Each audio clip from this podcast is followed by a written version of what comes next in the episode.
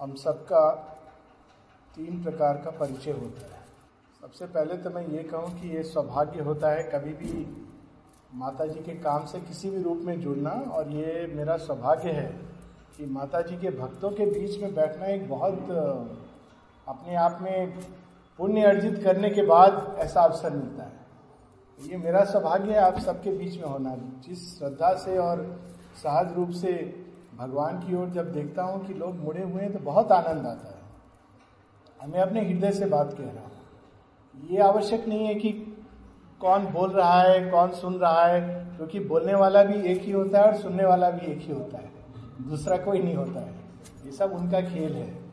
और ये भी आवश्यक नहीं कि कौन पांडिचेरी में है और कौन डेरियन सोन और गया में है, क्योंकि तो सब स्थान उन्हीं के स्थान और इसी भाव में जीना चाहिए। परिचय की बात, क्योंकि काफ़ी परिचय से ही समाप्त हुआ। तो हम सबके तीन प्रकार के परिचय होते हैं। एक होता है तत्कालिक परिचय तो कहा जाता है कि तत्कालीन या भूतकालीन, भूतपूर्व इत्यादि इत्यादि विंग कमांडर, उस समय तत्कालिक परिचय। अधिकांश मनुष्यता इस तत्कालिक परिचय में खो जाती है। ये हमारे, हम सबके साथ जुड़ा हुआ एक तमगा, जो काम करने लगते हैं तो उसका तमगा हम लोग पहन करके जीते हैं। और हम इस कारण और गहराई में अपना परिचय नहीं पा पा सकते। बहुत पहले, पंद्रह सोलह साल की उम्र होगी आमोद जी कह रहे थे, मुझे याद आ रहा था मैंने कविता लिखी थी, अपरिचित। और वो इसी प्रकार से प्रारंभ हुई थी अपने आप से अपरिचित में। ढूंढता हूँ भीष्म की भीष्म का व्रत बुद्ध का त्याग दधीची का त्याग और बुद्ध की तपस्या। सो so, ये बाहरी परिचय कौन क्या कर रहा है? और सबसे बड़ी कठिनाई ये है कि हम इससे चिपक जाते हैं। और इस तरह से ये चिपकता है कि हमारी मांसपेशियों तक में घुस जाता है। मैं आपको एक छोटी सी स्टोरी बता रहा हूँ। रियल स्टोरी छोटा सा। जब शुरू शुरू में मैं पौंडीचेरी आश्रम आया तो मुझे कौन सा काम दें, क्या दें तो फिर उन्होंने कहा मार्बलिंग सेक्शन है वहाँ पर, जहाँ कपड़ों की रंगाई होती है। और मार्बलिंग एक यूनिक प्रणाली है कपड़ों को रंग देने की, जो पौंडीचेरी आश्रम में पहली बार भारतवर्ष में प्रारंभ हुई। बहुत कम लोग जानते हैं कि ये इनोवेटिव चीज़ है। तो जब ये शुरू हुई तो मुझे वहाँ पे उन्होंने पूछा कि आप यहाँ काम करेंगे? क्योंकि कहीं और से आमंत्रण नहीं आया था काम करने का। तो मैंने कहा, आनंद से। तो उन्होंने पूछा, आप तो डॉक्टर हैं। तो उस समय मुझे याद आ गई ये बात इनकी निरोधा की, उनको फर्नीचर डिपार्टमेंट में काम मिला था सबसे पहले। देखिए, आश्रम में कैसे कार्य होता है? हमारी सब मिथ्या पहचानों को दूर करने का किस तरह से माँ कार्य करती है? तो बहुत खुश हुआ मैं मार्बलिंग सेक्शन में सबको दिखाना, साड़ी, दुपट्टा और अलग अलग कपड़े, जो मैंने जीवन में कभी नहीं सीखा था, जाना था, और रंगों की पहचान नहीं थी। तो वो सब अब ये कोई किताब से भी नहीं पढ़ सकते हैं। तो ये तो काम चल रहा था और बेचना, bill banana I had not the traits of a business man inside me लेकिन वो सब करना था क्योंकि माता जी का वस्त्र आश्रम का वस्त्र बेच रहे हैं तो उसमें तो कोताही नहीं हो सकती है। लेकिन एक छोटा सा अनुभव हुआ जिसने मुझे अंदर तक झकझोड़ दिया। बड़ा खुश हो रहा था इस बात से कि देखो कितना अच्छा ऐसे ही माँ के प्रति समर्पण बना रहे। एक बार मेरे एयरफोर्स के कुछ मित्र आ गए। तो सभी एयरफोर्स में ऑफिसर थे और कुछ एक सीनियर थे, कुछ जूनियर थे। तो जैसे ही उन्होंने प्रवेश किया, उन्होंने कहा, अरे डॉक्टर आलोक, आप? तो मैंने कहा हाँ। अब उनको नहीं पता था कि मैं वहाँ क्या कर रहा हूँ। तो वो थोड़ा सा कि शायद मैं कुछ कपड़े खरीदने आया हूँ या कुछ और कारण से आया हूँ। तो मैंने कहा, आइए। उनको लगा मैं कुछ दिखाऊँगा। अब मैं सेल काउंटर पे खड़ा हो गया, वो दिखाने काउंटर पे कहा, आपको मैं बताता हूँ कपड़ों के बारे में। तो उन्होंने कहा, नहीं नहीं नहीं, आप किसी को बुला लीजिए। पहली बार मैंने अनुभव किया कि मेरे अंदर भी कहीं कोई चीज़ सिकुड़ रही थी अंदर, संकुचित हो रही थी। कहीं ना कहीं मेरे अंदर एक एहसास बचा था कि मैं तो एयरफोर्स में विंग कमांडर हूँ। हालाँकि मैं रिटायर हो गया हूँ। हालाँकि मैंने बाहर से ये सब समर्पण, आनंद सब आ रहा है। देखिए कैसे चिपकी रहती है पहचान। अब उन कुछ क्षणों में मैंने देखा कि वो भी बहुत अनकंफर्टेबल हो रहे थे और मेरे अंदर भी कोई चीज़ खटक रही थी।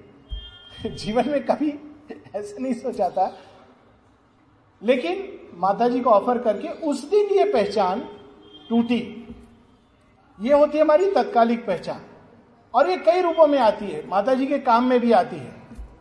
कोषाध्यक्ष राज्य अध्यक्ष और क्या क्या अध्यक्ष होते सचिव, मुख्य सचिव, ये सब हमारी तत्कालिक पहचान है। इनका सत्य से कोई लेना देना नहीं। ये केवल एक सामयिक परिचय है और ठीक है, इसका अपना अगर काम दिया गया है जिस रूप में करना चाहिए, लेकिन गलती से भी उस उपाधि को पहचान नहीं बना लेनी चाहिए। बहुत पीड़ा होती है जब वो भगवान हमें अपनी नग्नता का बोध कराती है। जो गोपियों के साथ हुआ था कि भगवान श्री अरविंद की एक एफोरिज्म है कि जब प्रभु आए और हमसे हमारे पाप के वस्त्र मांगे तो हमने फट से दे दिए। पुराना कपड़ा है, धो दो। इस, ये तो पहन करके अच्छा नहीं लग रहा है। पर जब मुझसे हमारे पुण्य के वर्चूस के, जिस पर हमको अभिमान होता है, वे वस्त्र मांगे तो हमने कहा, ये तो हमारी पहचान है प्रभु। ये गोपियों की जो कहानी है, ये इसका संकेत है। लेकिन जब तक हम जैसे हैं, वैसे भगवान के सामने प्रस्तुत नहीं होते। तो ये पहली बाधा जो आती है, हमारी अपनी खोज में, वो हमारी ही पहचान है। यानी बाहर से कोई बाधा नहीं आती। लोग कहते माता जी ये कहती it is in us that all the obstacles life तो जो लोग कहते, परिस्थितियाँ अनुकूल नहीं है। वास्तव में वे अपनी ज़िम्मेदारी से बच रहे हैं। मेरे घर में जो मैं क्या करूँ, भगवान की ओर जाना चाहता हूँ, लेकिन मेरी पत्नी नहीं मानती। आश्चर्य की बात है। शायद वो ज़्यादा मानती है। समस्या हमारी है। और अगर वो नहीं मानती तो हम क्यों नहीं साथ लेके जाते? क्यों नहीं उनको भी दिखाते हैं कि क्या एक दर्शन है जो हमारे सामने है? या वाइसे वर्षा भी होता है। मेरी रोटी, कमाई, ये समस्या, वो समस्या, हमेशा ही समस्याएँ रहेंगी। और ये सब समस्याओं का जन्म होता है हमारी इस मिथ्या पहचान से, जिससे मिथ्या अभिमान या मिथ्या आत्मग्लानी, ये सब इसी के परिणाम है। फिर एक पहचान होती है सापेक्ष पहचान। सापेक्ष पहचान क्या होती है? वो व्यक्ति ऐसा है, वह व्यक्ति वैसा है। ये भी एक बैकग्राउंड म्यूज़िक है। और हर चीज़ देखिए फीडर होती है योग के लिए। अगर कभी ऐसा हो रहा हो तो हमारे लिए ये बहुत अच्छा ओकेजन है कि क्या चारों तरफ़ युद्ध चल रहा हो बिल्डिंगें टूट रही हो, बन रही हो, फिर भी क्या हम ध्यान में रह सकते हैं?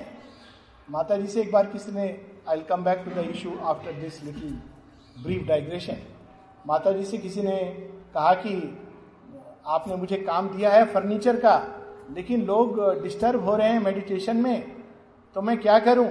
आपकी आज्ञा मानूं? या मेडिटेशन का सम्मान करूँ? माने कहा, तुम मेरी आज्ञा मानो और फर्नीचर का काम करते रहो। वे लोग जानते नहीं मेडिटेशन कैसे किया जाता है। ये मेडिटेशन होता है। किसी चीज़ से आदमी डिस्टर्ब नहीं होता है। और जब ऐसा होने लगे तो आदमी रम गया। और जो रम गया, वो पा गया। जो डूबा सो पार बड़ी सुंदर खुसरो दरिया प्रेम का बाकी उल्टी धार। जो उभरा सो डूब गया। सोच रहा है बहुत स्मार्ट हूँ मैं। जो डूबा सो पार। तो ये दूसरी पहचान होती है हमारी सापेक्ष पहचान। हम व्यक्तियों की पर्सनालिटीज के बारे में एक अपने अंदर एक धारणा बना लेते हैं। अपने बारे में भी और दूसरों के बारे में भी। आमतौर पर हम सबकी अपने बारे में बहुत अच्छी धारणा होती है। संसार का सबसे अच्छा व्यक्ति कौन है? अगर ये प्रश्न पूछा जाए तो घूम फिर कर आएगा, मैं ही तो हूँ। हाँ दो चार ग्रेट लोगों के नाम हम लोग ले लेंगे, फिर, लेकिन मनुष्यों में मैं ही हूँ। घूम फिर कर। और बुरे लोग, शायद ये भी, वो भी बुराई तो सब में है। हम अच्छे हैं, सब बुरे हैं। और दूसरों की दृष्टि से देखें तो वो सब यही कहेंगे, मैं अच्छा हूँ। सब बुरे हैं। सापेक्ष परिचान पहचान क्या होती है? हमारे व्यक्तित्व के, हमारे बाहरी कर्म के कुछ भाग को हम पकड़ लेते हैं और लोग भी पकड़ लेते हैं और उसके ऊपर एक जजमेंट पास कर देते हैं। होता है ना कि जजमेंट पास होता है कोर्ट में, एक जजमेंट हम लोग हर क्षण पास करते हैं। क्या जजमेंट फला फला, बहुत खराब आदमी है। अब आप पूछिए, आपको क्या मालूम है उसकी खराब बुराई के बारे में? अरे आपको मालूम नहीं। ऐसे ऐसे उसने मेरे सामने इतने क्रोध में बात की थी। अच्छा ये कब की बात है? ये कुछ बीस साल पहले की बात होगी। हर समय आपने उसको करीब से देखा, हर समय क्रोध से बात कर, नहीं नहीं, एक इंटरेक्शन हुआ इतना काफ़ी है मनुष्य को समझने के लिए। देखिए, किस तरह से हम लोग, जो व्यक्ति 20 वर्षों से एक जैसा है, या तो उसके अंदर भगवान सो गए हैं, या वो पूरी तरह सो गया है। क्योंकि प्रति क्षण संसार बदल रहा है और प्रति क्षण मनुष्य बदल रहा है। और यह शेयरविंद के योग में जुड़ने का तो अर्थ ही यही है। हम क्या थे, कैसे थे, ये तो महत्वपूर्ण नहीं है। हम आज के दिन क्या हैं, कैसे हैं, ये भी महत्वपूर्ण नहीं है। परंतु हम क्या बन सकते हैं, ये महत्वपूर्ण है। माता जी बार बार कहती हैं कि you should think of the future what you can become do not concentrate on what you were अक्सर हम लोगों की कंसेंट्रेशन इस पर बनी रहती है। अच्छे रूप में या बुरे रूप में? पुराने दिन हमेशा अच्छे दिन लगते हैं और भविष्य के प्रति सबको एक आशंका होती है। परंतु हमारा मेडिटेशन केवल इस पर होना चाहिए कि आगत समय में हमें क्या आश्वासन मिला है माँ शेरविंद से कि हम क्या बन सकते हैं? मनुष्य क्या बन सकता है? संसार क्या बन सकता है? जीवन क्या बन सकता है? तो ये दूसरी पहचान जो है, बड़ी सापेक्ष पहचान है। उसका अपना एक औचित्य है। जीवन के एवरीडे लाइफ में ये औचित्य है। लेकिन उसको ना किसी और की, ना हमें अपनी अल्टीमेट पहचान माननी चाहिए। क्योंकि नहीं तो हम लोग कैसे इन बारह गुणों को धारण करेंगे? कई बार लोग इस तरह से कहते हैं बदलना चाहिए, लेकिन मैं क्या करूँ? ये मेरा नेचर है। यानी हम अपनी सामयिक पहचान को सापेक्ष पहचान को अपनी अल्टीमेट पहचान बना रहे जब हम ये कहते हैं, मेरा नेचर है, मुझे गुस्सा आ जाता है, मैं क्या करूँ? तो अगर हमने ये मान लिया कि मुझे गुस्सा आ जाता है, मैं कुछ नहीं कर सकता तो ये 20 साल बाद भी मुझे गुस्सा आएगा और मैं कहूँगा कि मैं कुछ नहीं कर सकता। प्रारंभ कहाँ से होती है साधना? जब हम कहते हैं, मुझे अभी गुस्सा आता है, किंतु मैं क्रोध मुक्त होना चाहता हूँ, और यदि मैं प्रयास करूँगा तो यह संभव है कि एक दिन में क्रोध मुक्त हो जाऊँगा और जिस दिन हम ये प्रारंभ करेंगे, वहाँ से हम लोग का मीटर डाउन होना शुरू हो जाता है काउंटिंग शुरू हो जाती है, या कहें उल्टी गिनती शुरू हो जाती है। जिस भी समय, वो मुहूर्त किस समय होगा मालूम नहीं, हो सकता है कि बैठे बैठे बात करते हुए, सड़क पे चलते हुए साधना एक 24 फोर आवर चीज़ है। कोई भी दृश्य, हम लोग इस गली से आ रहे थे, छोटी सी गली सब्ज़ी मंडी के बगल से जाती है, बड़ी पतली सी गली है, या कल हम लोग यात्रा कर रहे थे। पटना से गया राइट हाँ पटना से गया ही तो आ रहे थे। तो रास्ते में कहीं ट्रैफ़िक जाम है, कहीं ये है, वो है।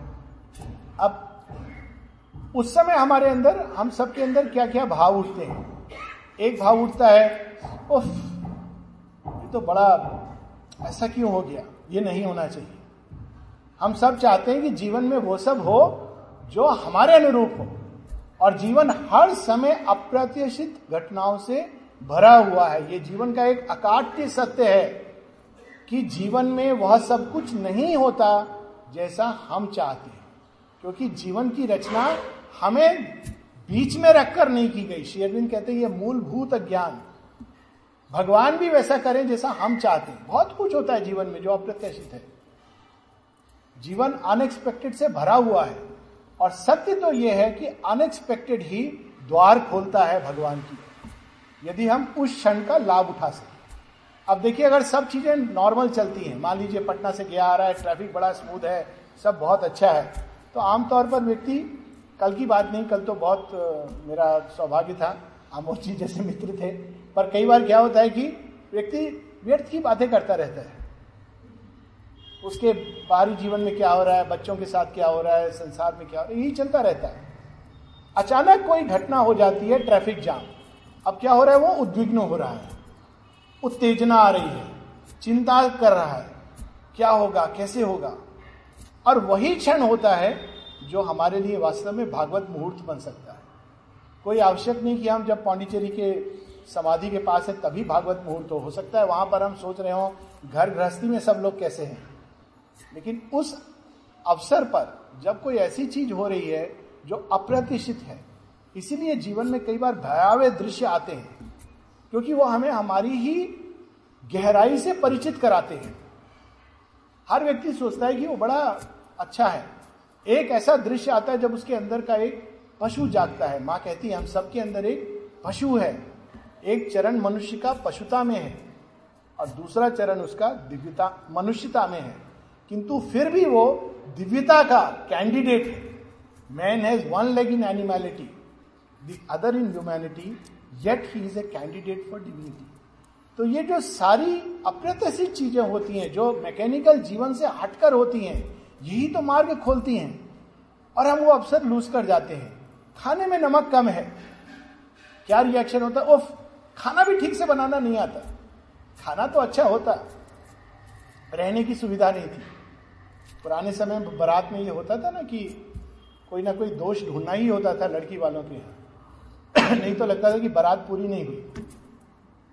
लेकिन रियलिटी क्या है, वो एक अवसर था जो हमें हमसे परिचित कराता है। किस चीज़ से परिचित कराता है कि हमारे अंदर इतना एक निम्न प्रकार का मनुष्य है, जो खाने में नमक कम है, उससे उद्विग्न हो सकता है। क्या यही हमारी पहचान है? इतने सीमित है हम। इतने संकुचित हैं कि कोई अगर हमें थोड़ा सा बाहर से मान ना दे तो हम समझे कि हमारा अपमान हो गया। ये हमारी सीमाएँ हैं। और यदि हम सीमाओं में बंधे रहेंगे तो असीम अनंत को कैसे प्राप्त करेंगे? इसीलिए इस सापेक्ष पहचान के पीछे एक और पहचान होती और वह है हमारी सच्ची पहचान। वास्तव में भगवान की खोज हमारी ही सच्ची पहचान, एक दृष्टि से अगर देखें, हम लोग दूरी बना देते हैं कि भगवान कहीं और है, बहुत दूर है, कैलाश में बैठे हुए हैं, आंतरिक कैलाश है, वैकुंठ में है, उसके भी पार है सुपर माइंड अब एक हम लोग शब्द यूज़ करते हैं सुपर माइंड सुपर माइंड वास्तव में क्या है? माता जी कहती it is the divine Sri Aurobindo use the word super mind तो फिर माइंड और सुपर माइंड के डिवाइन में क्या अंतर है? माइंड एक लेंस है जिसके द्वारा हम भगवान को देखते हैं। और माइंड का जो लेंस है, अज्ञान का लेंस है। और जितना मोटा अज्ञान का लेंस होगा, उतना कम हम दिखेंगे। भगवान भी सामने खड़े होंगे तो दुर्योधन की तरह कहेंगे, छलावा है। ये तो लेंस है ना। जिस लेंस से हम जन्मे हैं, उसको हम उतारना नहीं चाहते। तो ये लेंस धीरे धीरे भगवान हमको लेंस उतारते हैं। तो ज़्यादा सही दिखने लगता है। जो बात आमोजी कह रहे थे, अंधकार से प्रकाश की ओर यात्रा। तो जैसे जैसे लेंस उठता, उतरता है, हमें सही दिखने लगता है। इवन ओवर माइंड एक लेंस है, और उस लेंस से जब हम दिखते हैं तो देखते हैं कि एक और भगवान है, एक और संसार है। एक और परमेश्वर है, एक तरफ़ उनकी सृष्टि है। एक और विधाता है, दूसरी ओर विधान है। एक डिवीज़न वहाँ भी होता है। उस अवस्था में भी खड़े होकर मनुष्य डिक्लेयर करता है या भगवान की वाणी डिक्लेयर करती है, अनित्यम असुखम लोकम। यह संसार अनित्य है, असुखम है। और यहाँ पर सदगति नहीं है, केवल एक ही मार्ग है वहाँ पहुँचना। शेरविंद कहते, एक बस कदम और लो, मैं नया लेंस ये पूरे लेंस हट जाएँगे और एक कैटरेक्ट ऑपरेशन करके एक नया लेंस अंदर स्थापित करूँगा। एक कैटरेक्ट सर्जरी होती है ना, कोई किसने कराई होगी शायद? तो भगवान हम लोग की कैटरेक्ट की सर्जरी करते हैं। और जब सर्जरी करके नया लेंस देते हैं, उसी का नाम है सुपरामेंटल उस लेंस से क्या दिखाई देता है?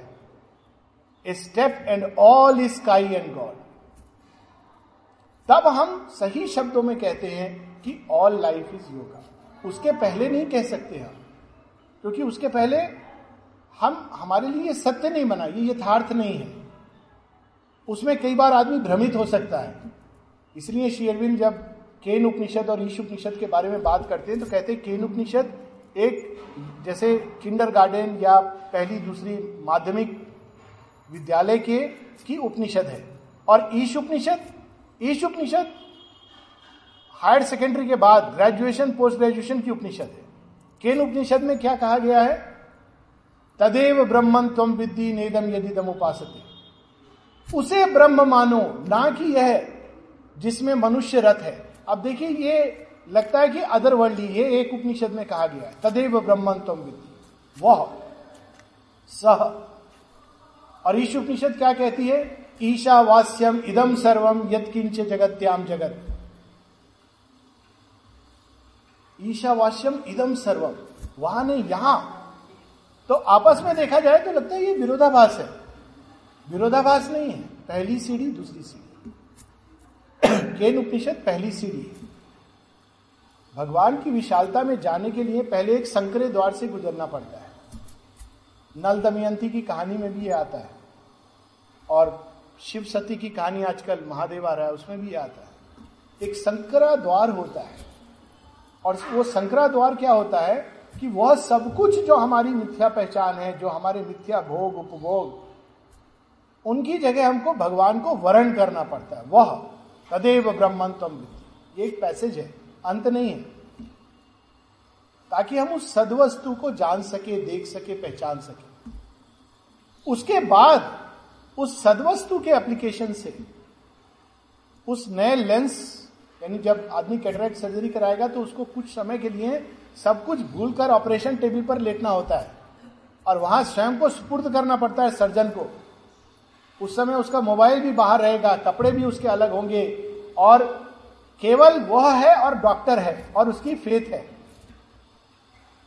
उस समय वो ये नहीं कह सकता कि मेरे थोड़ा पिताजी को भी बुला दीजिए या मेरे बच्चे को बुला दीजिए, मेरा बच्चा भी बहुत बड़ा डॉक्टर है, वो भी कमरे में रहेगा तो मुझे ज़्यादा आशा होगी।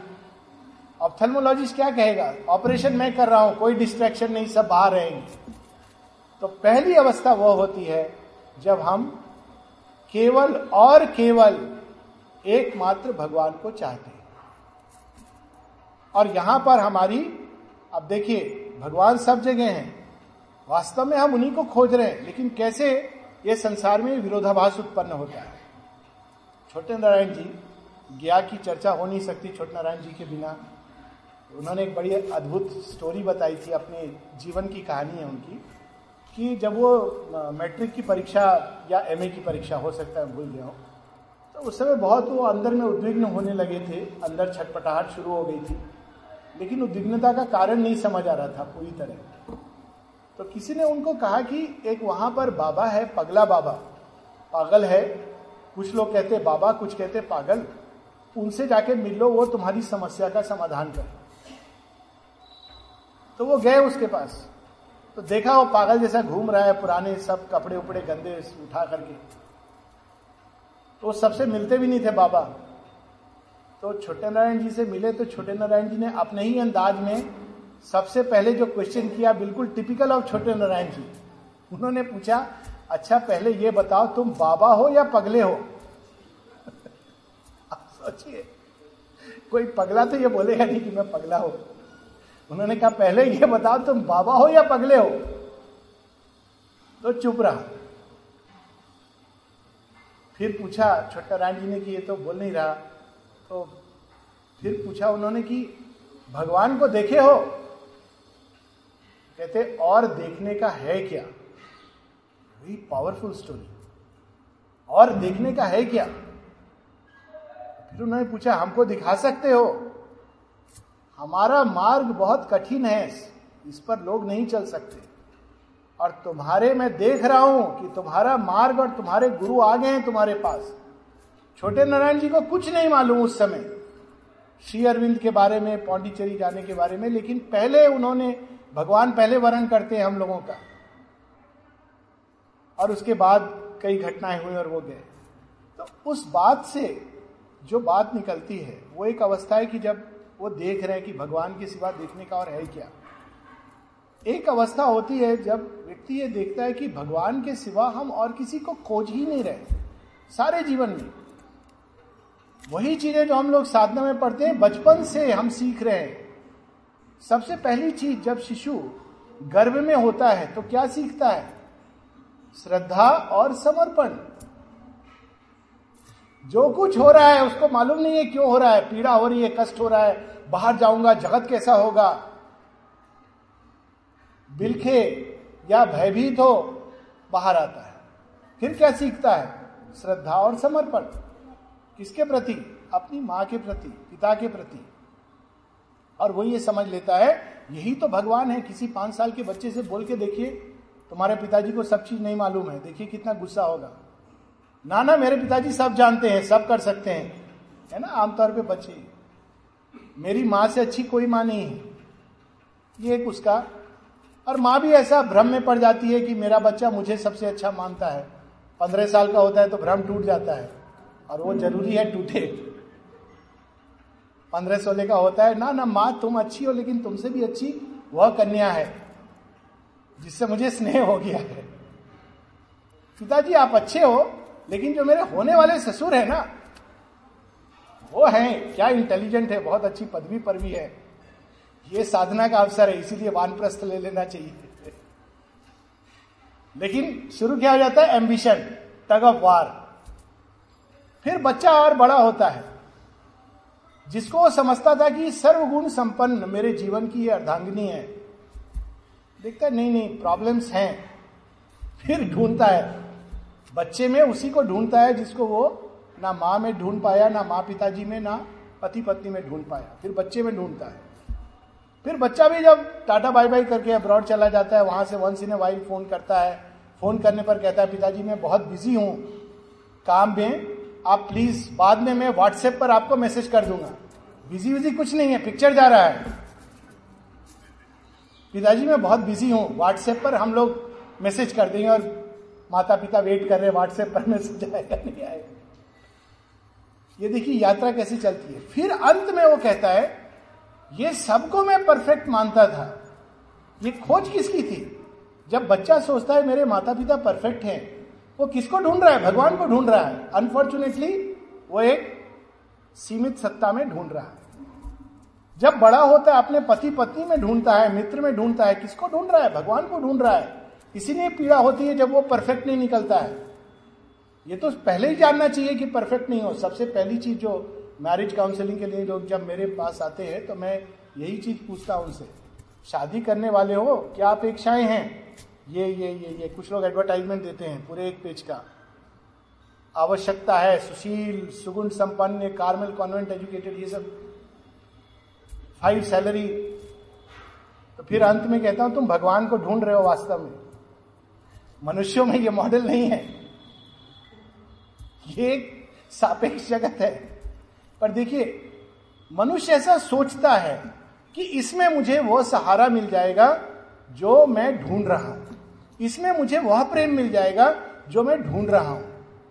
लेकिन माता जी क्या बताती हैं, जो मनुष्य अंत में सीखता है there is a thirst for love that no human relation can satisfy it is found only in the divine there is a knowledge that surpasses philosophy and science that one finds in the divine wisdom there is a grace एक ऐसी कृपा जिसको संसार में कोई चीज़ उसका equal नहीं है that one finds in the divine कब ये हम लोग सीखते हैं? जब वास्तव में विष्णुपाद मंदिर में जाकर श्राद्ध तर्पण का हमारा खुद का, शायद अब तो बड़े भाग्यशाली यहाँ पर है कभी कभी मेरे मन में आता है, खुद का श्राद्ध जाने के पहले कर देना चाहिए। क्या पंडित तो पूछते नहीं किसका संबंध पूछेंगे तो कह दीजिए, हमारे मित्र हैं। अपना ही नाम लेकर के श्राद्ध तर्पण हो जाए। कम से, ये this is a truth in it सन्यासी जो होते हैं, उनके लिए आवश्यक होता है। इसलिए सन्यासी का ये जो संसार के नियम है, ये अप्लाई नहीं करते हैं उनके ऊपर। और शायद पता ना हो किसी को, क्योंकि पौंडीचेरी आश्रम में ये बड़ी एक दुविधा वाली घटना हो गई थी, जहाँ किसी की मृत्यु हो गई और मृत्यु के बाद बैंक में कुछ पैसे थे। तो इंडिया की जो लॉ है, उसमें सन्यासी कुछ चीज़ इनहेरिट नहीं करता और कुछ चीज़ पास ऑन नहीं करता। तो ये डिबेट शुरू हो गया कोर्ट में कि सीयरविंद आश्रम में जो रहते हैं, उनको सन्यासी माना जाए या ना माना जाए। अगर सन्यासी हैं तो उन्होंने जो छोड़ा है, वो गवर्नमेंट को जाएगा, वो किसी का नहीं है। उनकी विल का कोई औचित्य नहीं है।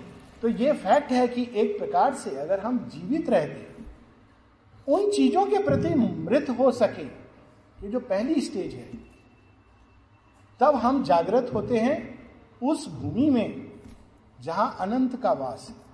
यही स्टोरी है ना शिव और सती की। शिव कहते मेरी भूमि शमशान के पार है। एब्सोल्यूट इंफिनिट इटर्नल तुम्हारी भूमि दक्ष के नियम मापदंड जो इस संसार के नियम मापदंड है। कैसे दोनों का मिलन होगा? कितनी सारी हमारे मन में बचपन से अभी तक धारणाएँ भगवान के बारे में धारणा है। देखिए, भगवान, हम लोग कहते हैं, भगवान बड़े प्रेम में है, करुणा में है। ये सत्य है। फिर एक व्यक्ति है जो भगवान की बड़ी पूजा करता है और एक बड़े निष्ठुर ढंग से उसकी मृत्यु हो जाती है। ये भी जीवन का सत्य है। तो आमतौर पर लोग क्या कहते हैं? कि अरे ये पूर्व जन्म का पाप होगा। ये भी एक धारणा है। ये सत्य नहीं ये भगवान के नियम को जब हम समझ नहीं पाते, विधान को तो हम एक प्रकार से ताकि वो बचे रहे।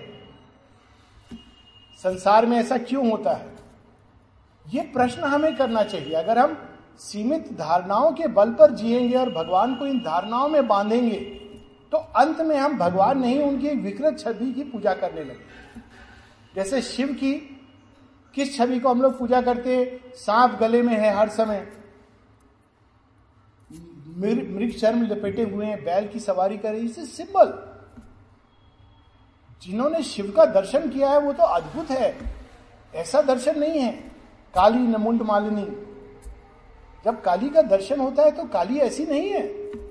अद्भुत है, उनका परम सौंदर्य है। उनकी विकरालता तो केवल अहंकार के अंदर जो बंधा है, उसके लिए विकराल है। और जिसके अंदर अहंकार का जो नाश करना चाहता है, वो तो कहता है, कृपा साक्षात प्रकट हो गई। परम सौंदर्य आ गया मेरे सामने। इस सौंदर्य के सामने मेरे अंदर जो कुछ भी कलुष है, वो साफ़ हो जाएगा। तो ये खोज सारी धारणाएँ हमारी इतनी सारी चीज़ें, भगवान तो सर्वत्र है, लेकिन ये हमारे मार्ग में खड़ी होती है। श्री अरविंद कहते हैं कि a veil behind the heart and a lid above the mind ये दोनों चीज़ें हैं जो बाधक है। कोई और बाहर बाधक नहीं है। Well from us the divine भगवान को ये छिपाए रखती है। तो फिर ये कैसे टूटेगी? Devotion and self giving rain the way प्रेम भक्ति in the stillness of the mind the lid opens stillness of the mind ये दो चीज़ें बहुत आवश्यक है। श्रद्धा, समर्पण, भक्ति। वह भक्ति नहीं जो क्षणिक आवेग है। क्षणिक आवेग वाली भक्ति तो बहुत प्रचलित है। थोड़ी देर के लिए कूद लिए, छलांग लगा ली भजन लगा दिया किसी का, जलोटा जी का, और हमको लगा कि हम भी उसमें बह रहे हैं। दिस इज़ नॉट भक्ति ये तो एक क्षणिक आवेग है। क्षणिक आवेग में वो शक्ति होती ही नहीं कि हमको गहराई तक ले जाए। क्षणिक आवेग से कुछ नहीं प्राप्त होता। ना जीवन में कुछ प्राप्त होता है, ना भगवान के रास्ते में कुछ प्राप्त होता है। शेरविन कहते सिंथेसिस ऑफ़ योगा जहाँ उन्होंने महावाक्य लिखा है। ऑल लाइफ इज़ योगा देखिए, अवचेतन योग क्या होता है? जब हम अज्ञान में भी भगवान को ढूंढ रहे हैं, वास्तव में माता, पिता इत्यादि और सचेतन योग क्या होता है कि भगवान को, भगवान के लिए ढूंढना। लेकिन हम शेरविन कहते हैं, जो दैनिक जीवन में भी और भगवान के मार्ग में भी ही who seeks the divine must give himself exclusively to the divine ये कबीरदास जी ने जो कहा है, दो पार्टों के बीच में साबुत बचाना कोई। और ये कठिनाई आती है। कि भगवान को एक्सक्लूसिव कैसे दिया जाए? लोग कहेंगे, हमारे बीवी बच्चे हैं काम काज है, कैसे हम एक्सक्लूसिव दें? और यहाँ पर वो मंत्र देते हैं of a wide all embracing concentration हर चीज़ हमारे लिए योग का माध्यम बन सकती है। काम करते हैं। काम, हम लोग अक्सर ये सोच के कि हम हम पैसा कमाएँगे, धन जमा होगा या पदवी प्राप्त करेंगे। पर वो भी सेवा बन सकता है। भगवान की सेवा बन सकता है। भगवान की सेवा और एक साधारण काम में अंतर ये होता है कि काम को करने की हमारी पूरी दृष्टि और एटीट्यूड बदल जाता है। गवर्नमेंट ऑफ़िस में आपने देखा होगा, जहाँ लोग पैसे के लिए काम करते हैं। आप देखें कितना गंदा रहेगा वो। खुद की टेबल भी गंदी रहेगी, एकदम क्योटिकली सब कुछ। और अगर आपने पूछ लिया कि आज ऐसा कैसे, आज प्यून नहीं आया, इसलिए सफ़ाई नहीं अपने घर में क्या हम लोग ऐसा करेंगे कि आज नौकर नहीं आया तो रहने दो, सब गंदा। हम लोग खुद करेंगे, क्योंकि वो हमारे घर है। तो अगर हम ये सोचे कि वो भगवान का घर है, जिस टेबल पर हम बैठे वो भगवान की टेबल है तो हम लोग किसी व्यक्ति पर ये नहीं छोड़ेंगे कि कोई प्यून आ जाए, कुछ आ जाए। हम उसको सबसे पहले जाकर पूजा की तरह उसको, जैसे पूजा में थाली सजाई जाती है, टेबल को सजाएँगे। और भगवान उसको नोटिस करेंगे। ये नहीं कि कितना कुमकुम तिलक ये करके हमने थाली सजाई है। ये वो पूजा की थाली बन जाती है। आश्रम में आपको आश्चर्य होगा, शेरविंद आश्रम में फ़िज़िकल एजुकेशन के डायरेक्टर प्रणब दा प्रणब भट्टाचार्य, आप, मेरा उनका जो पहला परिचय हुआ था, बड़ा अद्भुत परिचय हुआ। ये was so close to Mother माने उनके बारे में क्या कुछ नहीं लिखा है। और पहला परिचय ऐसे हुआ कि मैंने जा रहा था महेश्वर जी के साथ और वो, मैंने देखा एक सज्जन वो डिपार्टमेंट की खिड़कियाँ ये सब खोल रहे हैं। तो महेश्वरी जी ने कहा, जानते हो ये कौन है? ये प्रणब दा है। ये इसके फ़िज़िकल एजुकेशन डिपार्टमेंट के डायरेक्टर हैं। डायरेक्टर खिड़कियाँ खोल रहा है, सफ़ाई कर रहा है, और फिर वहाँ पर बैठ रहा है। कैसा डायरेक्टर है? ऐसा डायरेक्टर तो देखा नहीं। तो जब हम अपने काम की जगह को ये मानकर कि हम भगवान के सेवक हैं तो सब कुछ चेंज हो जाएगा। और वो जो हमारा समय होगा, छह घंटे, आठ घंटे, दस घंटे, वो सेवा हो जाएगी। और वो पूजा हो जाएगी। वह भगवान के ओर जाने वाले कर्मों में से एक दिव्य कर्म बनकर जुड़ जाएगा। उसी प्रकार से घर में बच्चे हैं, पत्नी है, पति है, ये सब हैं। हम सब इन सब के साथ एक अपेक्षा वाला संबंध जोड़ के रखते हैं। जिस दिन ये अपेक्षा पूरी नहीं होती, सारा संसार गिरने लगता है। जिस दिन पति ने दुर्व्यवहार किया, खैर, वो तो कॉमन एग्ज़ाम्पल है। पत्नी ने क्रोध किया तो पहली चीज़ क्या होती है? ये तो हमको मालूम ही नहीं था। हम तो खाली फ़ोटो देखे थे। बाहर से बहुत अच्छे लग रहे थे। गुस्सा भी आता है। सबको गुस्सा आता है। उसमें कौन सी नई बात है? उस दिन काली का दर्शन नहीं होता। किसी और का दर्शन होता है। परंतु यदि हम प्रयास करें कि अच्छा शायद मेरे अंदर कोई कमी है, मैं अपने अंदर कार्य करूँ, मैं क्यों नहीं अपने अंदर वह प्रेम स्थापित कर पाया कि वह व्यक्ति उस प्रेम को महसूस करे। माता जी से एक बार किसी ने पूछा, कहा, जब हम किसी पर विश्वास करते हैं किसी व्यक्ति पर, और वो हमको धोखा देता है तो ऐसा क्यों होता है? अब देखिए, ये कॉमन क्वेश्चन है ना, कई लोगों के मन में आता होगा। कि ऐसा क्यों होता है कि हमने तो विश्वास किया था, उसने हम धोखा दिया, निंदा की। साधारण सॉल्यूशन क्या होता है इसका? इतना विश्वास नहीं करना चाहिए, देखना चाहिए, समझना चाहिए जज करना चाहिए, मनुष्य की पहचान नहीं है। ये सब हम लोग कहते हैं ना, भगवान क्या कहते हैं? माता जी क्या उत्तर देती है? इसका अर्थ यह है कि तुम्हारा विश्वास उतना गहरा नहीं था। यह कैसे संभव है? माँ। तुम्हारे विश्वास में वो शक्ति नहीं थी कि वो व्यक्ति बदल जाए। एटीट्यूड की शक्ति, कि सामने टेररिस्ट खड़ा हो, मारना चाहे और मार ना पाए। यह है बुद्ध की अहिंसा, जिसको विच इज़ नॉट गांधीयन अहिंसा। गांधीयन अहिंसा तो अंदर में आदमी कुंठा से पीड़ित है। बुद्ध की अहिंसा, अंगुली माल के सामने, कि वो सामने खड़ा है, लेकिन उनके चेहरे पर वही मुस्कान, वही शांति है। जब कोई हिंसक पशु सामने आता है तो वास्तव में वो क्या खाता है पहले? पहले हम लोग को नहीं खाता। ये एक सूक्ष्म ट्रूथ है। वो पहले हमारे भय का भक्षण करता है और भय का टेस्ट उसको बड़ा अच्छा लगता है।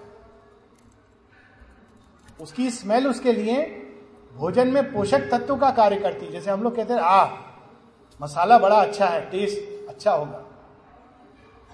तो जब मनुष्य के अंदर भय या दूसरा क्रोध, ये सब चीज़ें इस तरह के जीव खाते हैं, मोटे होते हैं। बाद में वो फ़िज़िकल आक्रमण करते हैं।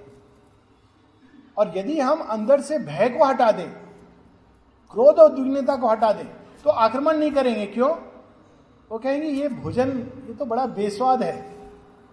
ये कौन निर्लिप्त आदमी है? माता जी अपने रियल लाइफ की एग्जाम्पल्स देती हैं।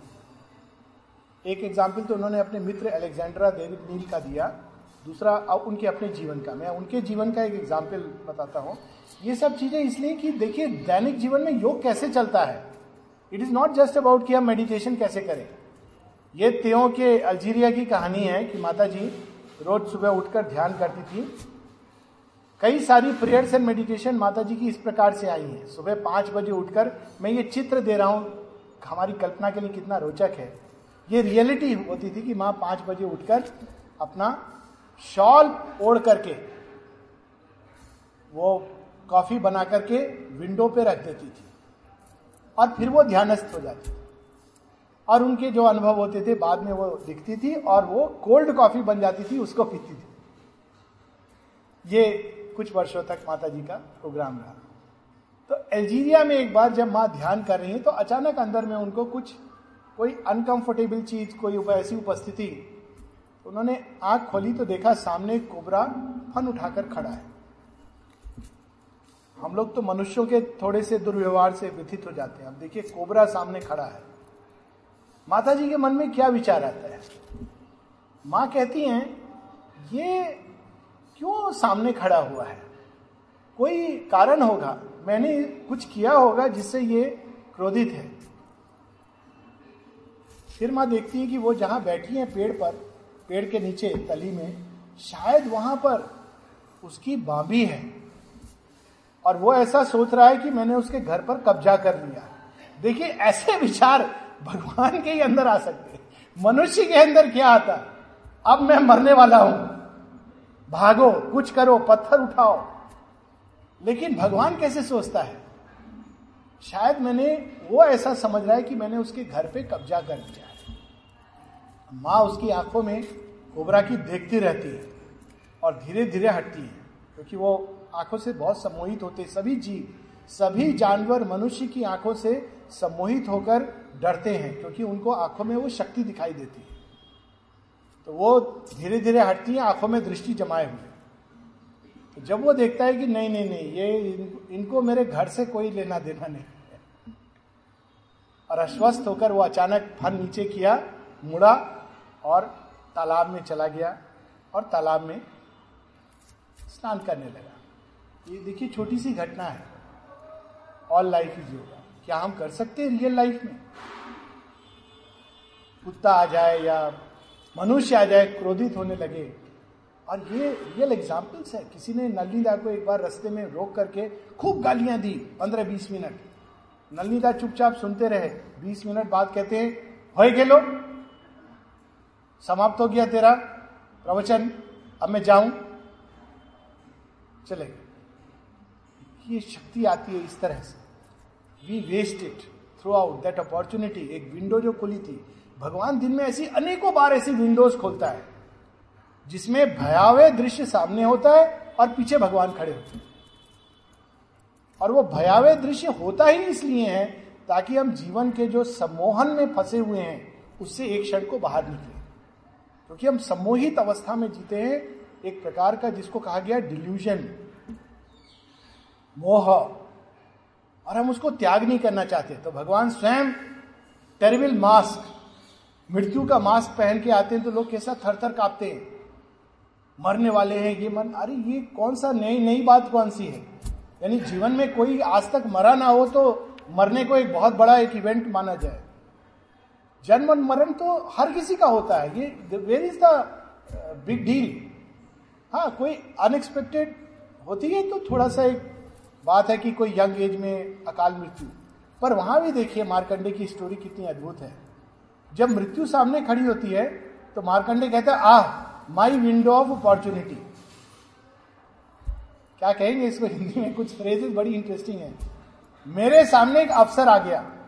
माई विंडो ऑफ़ अपॉर्चुनिटी इसको मैं लूज ना करूँ, कहू ना। तो क्या करता है? झट से वो शिव की शरण में आ जाता है। हे महाकाल, मुझे मृत्यु की समस्या नहीं है, लेकिन ये काला भैंस पर बैठा हुआ दो सींग वाला ये नहीं चाहिए। आप आओ, ले जाओ।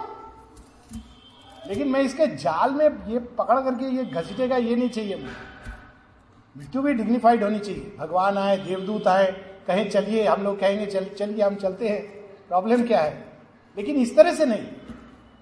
तो शिव प्रकट होते हैं और वो कहते देखो, इसके ऊपर अब मेरा अधिकार है। ये तभी जाएगा जब मेरी और इसकी स्वीकृति होगी। तुम्हारे कहने से नहीं जाएगा। वो कहता है, विधान है, कहते विधान तुम्हारा एक जगह I am free eternal infinite ऐसा संबंध अगर हम जीवन के साथ और उसकी हर घटना के साथ जोड़े, तब जीवन पहले एक संकीर्ण मार्ग, फिर हर चीज़ के पीछे एक अपॉर्चुनिटी छिपी होती है और अनेकों अनेकों अपॉर्चुनिटी छिपी होती है। जन्म से लेकर मृत्यु तक वास्तव में भगवान से मिलने की अनेकों घड़ियाँ जो टाइम की बात विनोद जी कर रहे थे अनेकों मुहूर्त, प्रत्येक दिन। अगर आप काउंट करेंगे तो आई कैन टेल यू कम से कम दस सॉलिड मुहूर्त आते हैं और सौ छोटे छोटे मुहूर्त आते हैं।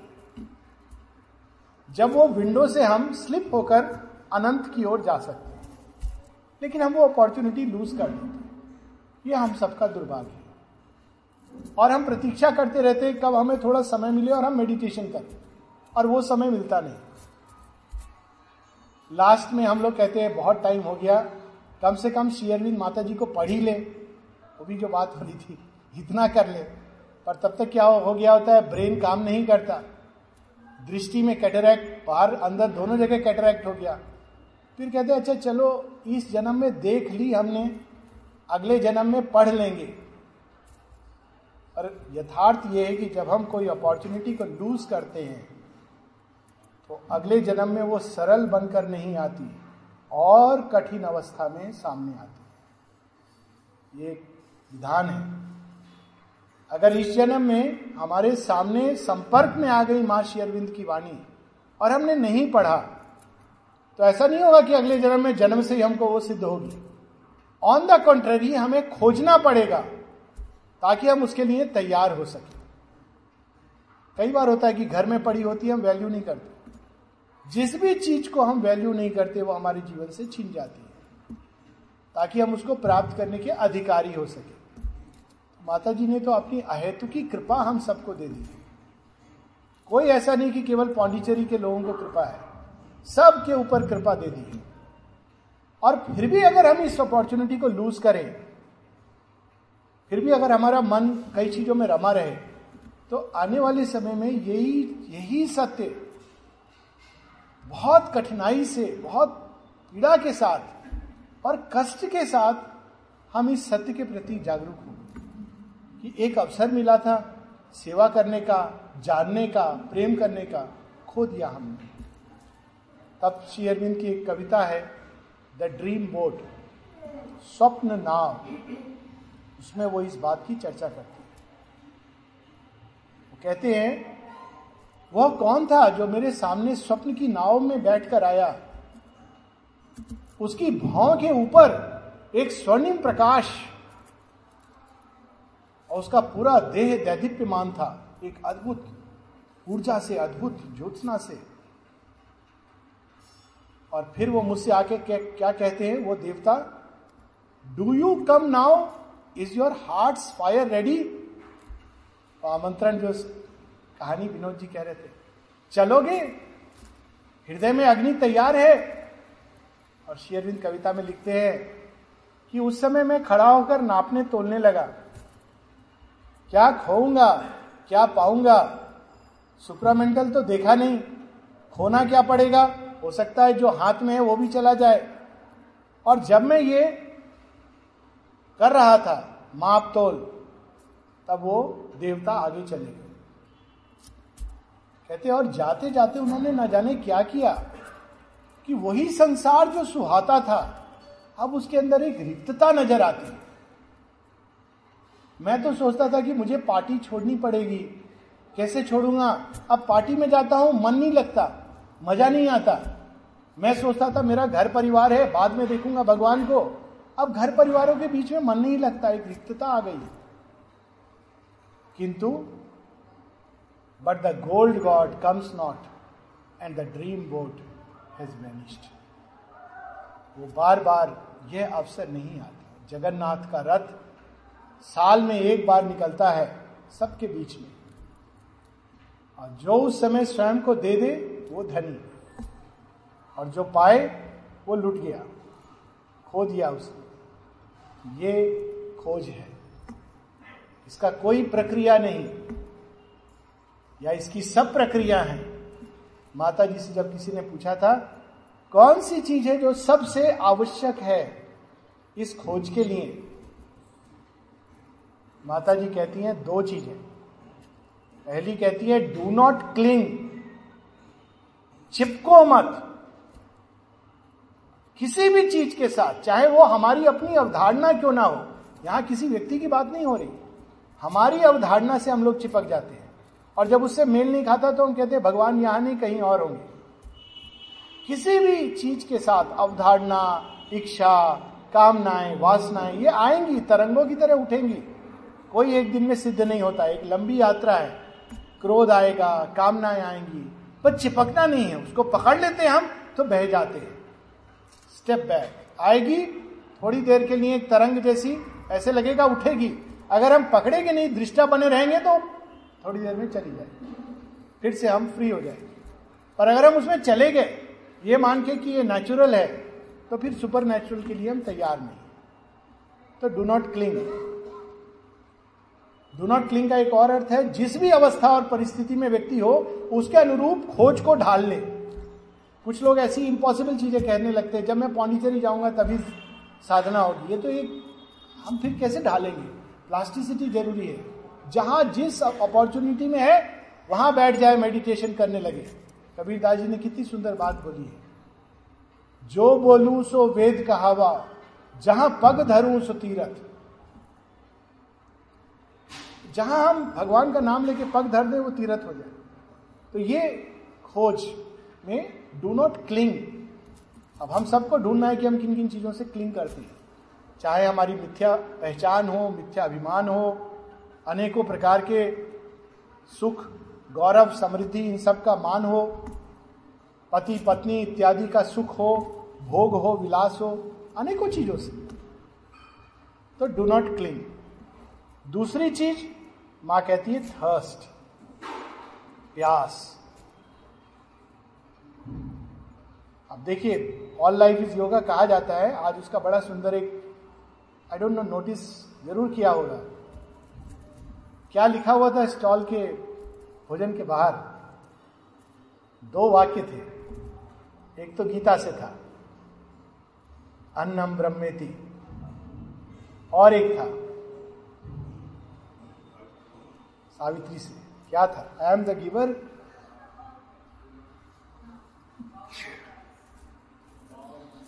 I am the giver of the bowl of rice Annapurna Savitri से। थ्री मेडोनास का वर्णन। है ये हमारे जीवन में ये भाव सत्य होना चाहिए। जब भोजन मिले तो केटरर नहीं माँ ने बनाया है। किसी के घर में भी अगर हम खा रहे हैं तो माँ अन्नपूर्णा का वो दान है। तो कितना आनंद आएगा। हम लोग माँ अन्नपूर्णा को कभी कह सकते हैं कि आपके भोजन में ये कमी थी। प्रसाद है। प्रसाद में दोष, अवगुण नहीं देखे जाते। प्रसाद को तो ग्रहण किया जाता है। और दूसरी चीज़ वो भी बड़ी इंटरेस्टिंग है, अन्नम ब्रह्मेति, ये हमको तुष्टि देता है। अब देखिए सेटिस्फैक्शन किससे मिलनी चाहिए? डिवाइन से। लेकिन टेम्पररी सेटिस्फैक्शन हम अनेकों चीज़ों में ढूंढते हैं। और वो क्या करते हैं? हमारी प्यास की अग्नि पर जल और धुआँ डालने का काम करते हैं।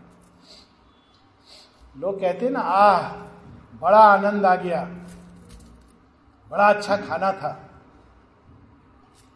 तो जब उसमें आनंद आया तो फिर आनंद की आगे की अभी खाने का ही आनंद भोजनानंद ही हमारे लिए। ना भोजन ना भोक्ता का आनंद अभी बहुत दूर है। सो so, ये जो चीज़ें जो हमको टेम्परेली सेटिस्फाई कर देती हैं जिनको पाकर हमको लगता है कि आ हमको सब कुछ मिल गया। उनमें हमें उलझना नहीं। बल्कि उसके पार जाकर उसमें छिपे मुख्य तत्व को, उसके अंदर छिपे सत्य को पकड़ना और इसको सदैव सदैव याद रखना, एक प्यास की तरह। माँ, तुम कहाँ हो? तुम अपने हाथों से खिलाओ। माँ, तुम मुझे सुलाओ, थपकी देकर। ये तकिया ना हो, तुम्हारी गोद हो। देखिए, रोज ही अपॉर्चुनिटी आती है ना रात को। माँ, ये बिस्तर ना हो, तुम्हारा आंचल हो। जगत जननी माँ की बात। मैं फ़िज़िकल मदर की बात नहीं कर रहा उसमें उलझे तो उलझ गए। वो आज फ़िज़िकल मदर के आंचल में, कल वाइफ के आंचल में और यही बस असली आंचल को भूल जाएगा। पर आंचल तो उनका है जिसमें सारा संसार है। तो इस तरह से अगर हम जिए, आज क्या खाएँगे, चिंता हो रही है। मान पूर्ण है ना? फिर जो मिल जाए, उसको आनंद से। रास्ते का ढाबा क्यों ना हो? वो प्रसाद हो जाएगा। और इस तरह से जब हम पूरे जीवन को एक बहुत विशाल विषय है, लेकिन मोस्ट इंपॉर्टेंट इसमें ये दो बातें अगर हम लोग याद रखें डू नॉट क्लिंग किसी चीज़ से चिपको मत। And second thirst thirst for that love that light प्रकाश के लिए, प्रेम के लिए। आनंद के लिए, शांति के लिए, पूर्णता के लिए, एक शब्द में यदि हम कहें तो भगवान के लिए। ये प्यास अगर हमारे अंदर जगी रहे, किसी भी माध्यम से जगे, टॉक सुनकर प्यास जगे, बहुत अच्छी बात, पढ़कर प्यास जगे, अच्छी बात, दुख से प्यास जगे तो बहुत अच्छी बात, वो दुख नहीं है, कृपा है। पौंडीचेरी जाके प्यास जगे, बहुत अच्छी बात। घर में बैठकर प्यास जगे, बहुत अच्छी बात। भगवान का नाम लेकर प्यास जगे तो बहुत अच्छी बात है। और जिस चीज़ से यह प्यास ठंडी हो, वह बुरी बात जहाँ बैठकर हम भूल जाएँ, विस्मृत हो जाएँ, जिसकी संगति में हम भगवान से दूर हो जाएँ, चाहे कितना ही प्रिय क्यों ना हो, वो हमें स्वयं से दूर रखना है। एक बहुत सिंपल नियम है। और जब हम इस तरह जाएँगे तो अंत में एक टाइम आएगा जब सब चीज़ में, सब जगह हम लोग कह सकेंगे उस बाबा की तरह, पागल बाबा की तरह कि भगवान के सिवा और खोज हम किसको रहे? और एक दिन भगवान के सिवा देखने का और है क्या? हम लोग यहाँ रुकेंगे। कोई प्रश्न है तो we will take up those question मैं चाहता था मुख्यतः ये प्रश्नोत्तर का सेशन हो बट एनी वेज फ्लो में।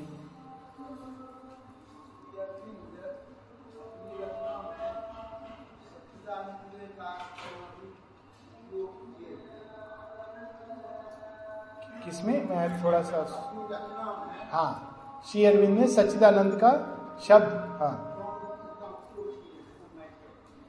क्यों उपयोग किए या क्या हाँ एक माइक अगर हाँ जो प्रश्न करे।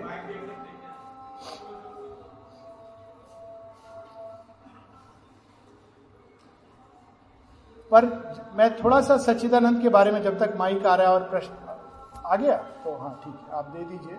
तो वो बिल्कुल एकदम स्पष्ट रूप से प्रश्न हो जाए।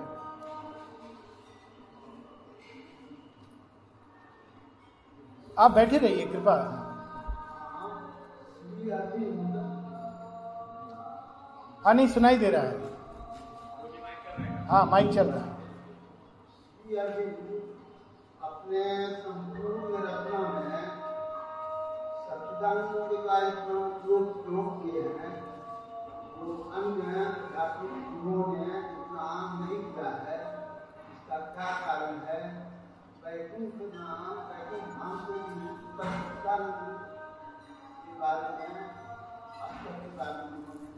शेयरविंद ने सच्चिदानंद शब्द का उपयोग क्यों किया है? तो पहली बात तो ये उसके बिना भगवान की बात ही नहीं हो सकती, क्योंकि ये तो एक मूलभूत अनुभव है आध्यात्मिकता का कि जब भगवान के साथ संबंध हम जोड़ते हैं तो जो शब्द, जो नाम उनको सबसे अधिक व्यक्त करता है वह सच्चिदानंद है, क्योंकि उनके अंदर सत्य चित्त शक्ति और आनंद तीनों ही एक साथ जुड़े हुए हैं। अलग अलग विग्रह नहीं है।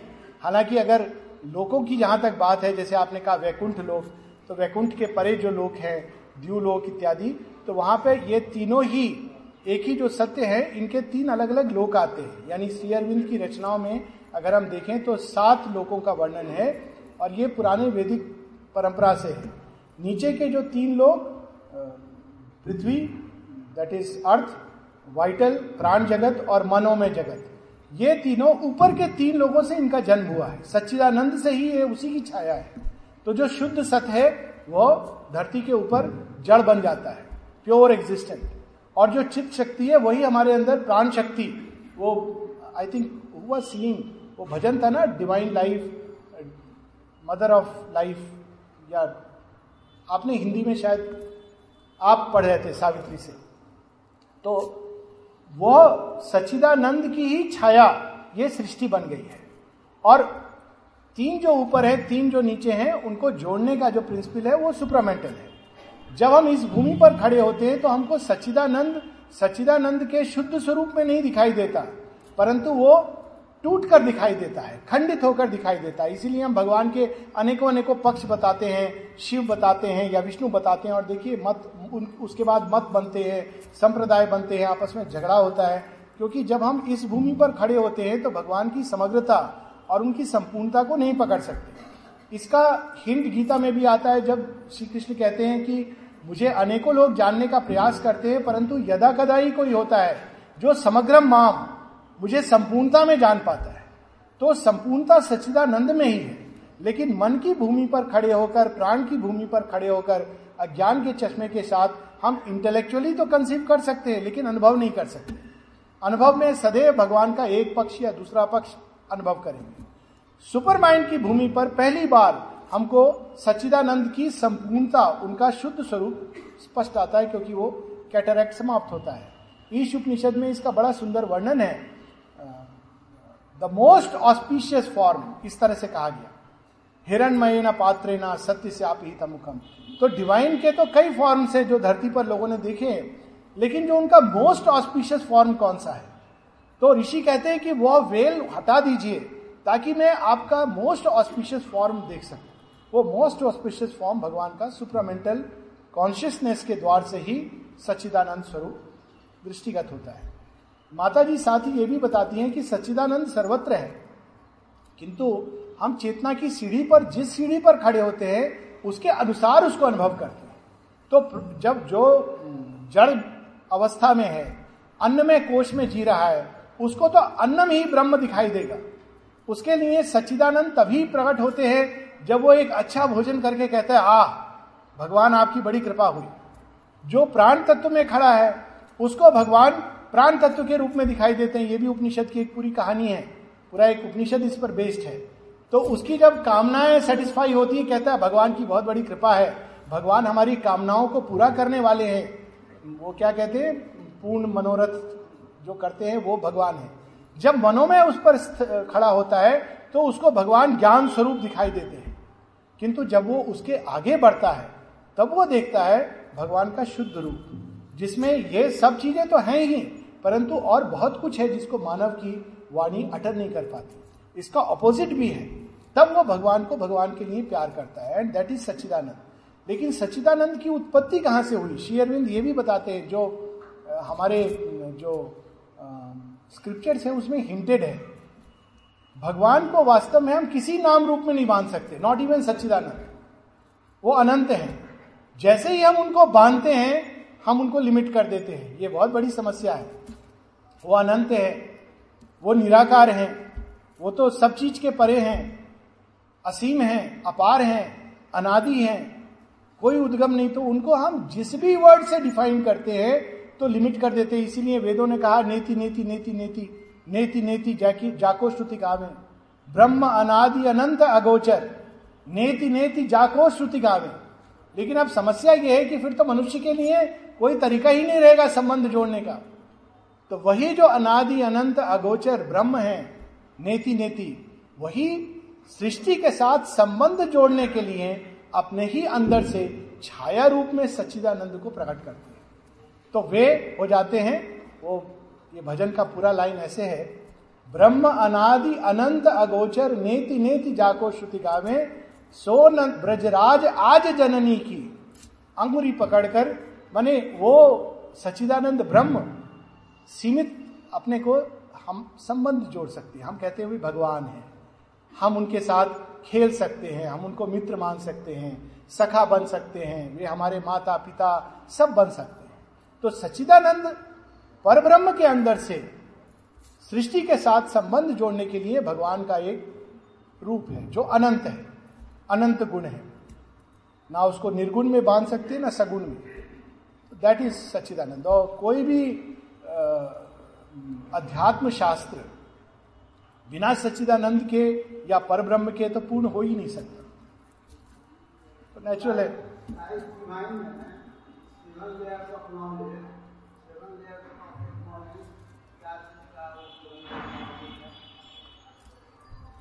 सबसे पहला ज्ञान कि मैं कौन हूँ? हम नहीं जानते। दूसरा ज्ञान संसार क्या है? हम नहीं जानते। तीसरा ज्ञान ये चारों तरफ़ हमारे कौन सी शक्तियाँ हैं? हम लोग से अगर पूछा जाए, अगर हम में से किसी से कि इस हॉल में क्या क्या है तो हम लोग क्या कहेंगे? जितनी भी भौतिक वस्तुएँ हैं, हम कह देंगे। क्या जाने यहाँ कौन से देवता भी मौजूद हो, हम नहीं देख सकते। क्या जाने जैसे यज्ञ में राक्षस असुर भी आते हैं, नष्ट करने के लिए, वो भी मौजूद हो, हम नहीं देख सकते। और साक्षात माँ जगत जननी, जो केवल दो मिनट को नहीं, वो यहाँ आके विराजमान हो, हम नहीं देख सकते। तो ये जो सेवन फोल्ड इग्नोरेंस है, हर स्तर पे हमारे, हमारा अज्ञान, ये हमें परिचय कराता है हमारे ही अज्ञान और अंधता से। और सेवन फोल्ड नॉलेज भी उसी का जब हमारे अंदर प्रकटन हो जाता है। तो आदमी फिर अपनी मिथ्या पहचान नहीं रखता, भगवान की मिथ्या पहचान नहीं रखता, इत्यादि इत्यादि। ये तो एक नटशल चैप्टर तो बहुत बड़ा है। हाँ।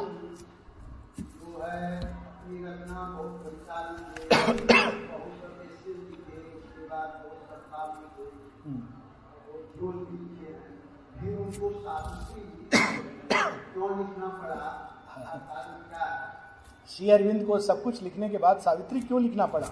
इतना कुछ लिखने के बाद। ये प्रश्न मैं ले लूँगा, उसके बाद अन्य लोगों पे जाऊँगा, उसमें एक ये प्रश्न, फिर आपका भी, आप रुक जाइए हाँ?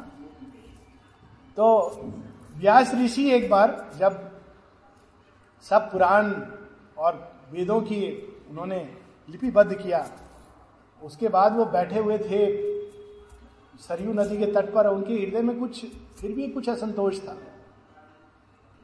तो नारद मुनि आते हैं और कहते हैं कि, कहते नहीं है, वो देखते हैं कि उनके हृदय में अभी भी असंतोष है। तब वो पूछते हैं कि आखिर क्या कारण है? कहते, मालूम नहीं।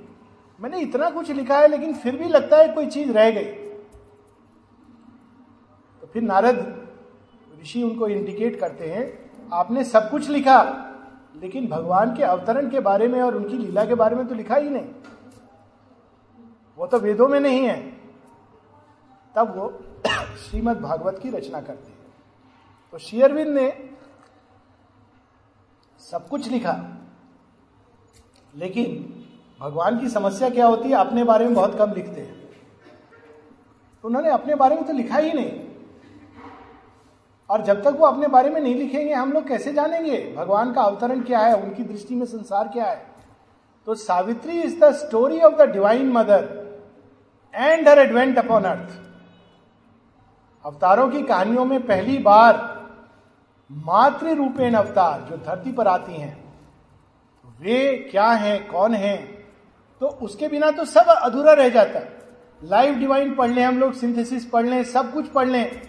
लेकिन अगर हमने माँ से परिचय नहीं हुआ तो तो हम फिर कुछ नहीं जानते। योग में पहला चरण नहीं बढ़ेगा तो माँ से भी परिचय हम लोग अपने हिसाब से। माँ कौन है, अभी भी लोग लिखते हैं मदर ऑफ़ श्री और बिंदु आश्रम पांडिचेरी तो क्या वो गया की माँ नहीं है? खाली पांडिचेरी आश्रम की माँ है? ऐसा लिखते हैं ना, वो ताराचंद बरजात्या की पिक्चरों में आता था। मुझे तब पढ़ता था, मैं कहता था, ये कहा सीमित कर रहा है माँ को अभी भी लिखते हैं Mother was born on this this date and she died on this date ऐसा लिखते हैं ना हम लोग। लेकिन वह तो एक बाहरी लीला है। माँ कौन है? अनंतता उनकी उनकी शाश्वतता, फिर पार्थिव जगत में उनका जन्म और लीला उनकी अंतर यात्रा जिसका अमोजी चर्चा कर रहे थे और क्या स्थापित करने आई यह सब कुछ तो अधूरा रह जाता सावित्री के बिना। तो अगर हम कुछ पढ़े ना पढ़ें, पर सावित्री ज़रूर पढ़ें और कृपया अंग्रेज़ी में पढ़ें। अगर पढ़ने के लिए अंग्रेज़ी सीखनी पड़े तो अंग्रेज़ी सीख लें और उसकी अंग्रेज़ी कोई कठिन नहीं है। अगर एबीसीडी आती है तो हम लोग सावित्री पढ़ सकते हैं। ये भय हटा देना चाहिए। ये भय और कुछ नहीं है। ये उन शक्तियों का कार्य है जो हमें भगवान से दूर रखना चाहती है। स्पष्ट बात कि सावित्री बड़ी कठिन है, अंग्रेज़ी में है। ये उन शक्तियों का कार्य है जो नहीं चाहती कि आत्मा भगवान से जुड़े। तो भय त्याग कर छलांग लगा दीजिए। क्षीर सागर को किसने समझा? चाहे चुल्लू भर पानी पिया, उसमें से निकाल के या उसमें डूबा। दोनों ही अवस्थाओं में कल्याण होगा। एक लाइन पढ़ी, दो लाइन पढ़ी, समझी ना समझी, वो ऐसी अग्नि है जो जलाएगी। तुलसीदास जी की बड़ी सुंदर लाइन है। एक घड़ी या दो घड़ी, आधो में पुनियाद। मैं उसको थोड़ा सा मॉडिफाई कर रहा हूँ। संगति सावित्री की हरे कोटि अपराध। Should read Savitri. एक प्रश्न है व्यक्तित्व विकास के लिए माँ के सिंबल के बारह सद्गुण की हम लोग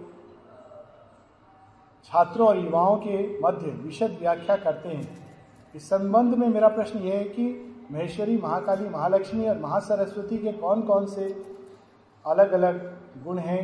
इन चारों शक्तियों के तीन तीन एट्रीब्यूट्स होते हैं।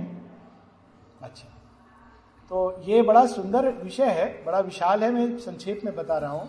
मैं जिस तरह से इसको प्रस्तुत करता हूँ, अपने कैंप्स वगैरह में, कि हम सब हम सब के यहाँ पूजा होती है ना? सरस्वती पूजा, लक्ष्मी पूजा, काली पूजा। महेश्वरी की पूजा वैसे नहीं कहते, लेकिन मूल रूप से ये चारों तो आते हैं हमारे ये विष्णु पुराण में सॉरी नॉट विष्णु पुराण, किंतु ये चारों जो रूप है, वैष्णव संप्रदाय में ये चारों की बात की गई है। ये चारों रूप, महेश, ये वहाँ से ये शब्द है, चारों के चारों शब्द वहाँ से है। तो विष्णु जी की नगरी है तो बहुत अच्छी बात है कि प्रश्न इसका जो ओरिजिन है, ये चारों जो देवियाँ हैं, इनका वर्णन वैष्णव तंत्र अगर आप पढ़ेंगे तो उसमें आएगा। वैष्णव संप्रदाय में है, महेश्वरी, महाकाली, महालक्ष्मी, महासरस्वती। वरना आमतौर पर अब जो हम लोग करते हैं, वो लक्ष्मी, अब इनकी पूजा कैसे हो? क्या विधि है? तो पूजा कैसे हो? एक रिचुअलिस्टिक इंटरप्रिटेशन है। जैसे वेदों का एक रिचुअलिस्टिक इंटरप्रिटेशन है कि आप घर में बत्ती जलाइए, उसमें होम डालिए, वहाँ से संविधा लाइए और इस पंडित को बुलाइए, वो मंत्र पढ़ेगा, आप ये करिए और आरती टन टन ये तो बाहरी इंटरप्रिटेशन है। लेकिन इस सब का एक अंदर ही आंतरिक इंटरप्रिटेशन है, जिसको कहा गया मानसिक पूजा। तंत्र में तीन प्रकार की पूजा बताई गई है। एक पशुवत पूजा, एक मनुष्योचित पूजा और एक देव भाव से पूजा जो की जाती है। तो ये पशुवत पूजा है, यांत्रिक। इसका ऐसा नहीं कि लाभ नहीं है, परंतु पूर्ण लाभ नहीं तो अब ये माँ के चार रूपों की पूजा कैसे हो? महा, महेश्वरी की पूजा कैसे हो? महेश्वरी के गुणों का जब हम स्मरण करते हैं और उनको अपने जीवन में उतारते हैं wide and patient calm and equal she seated above the thinking mind even the asuras and rakshasas and pishachas are her children compassionate अब देखिए ये सारे गुण इसको हमको धारण करना है। और जीवन में इसके अनेकों अनेकों अवसर आएँगे। जब किसी के प्रति हमारे अंदर क्रोध आए कि ये आप बेकार आदमी है।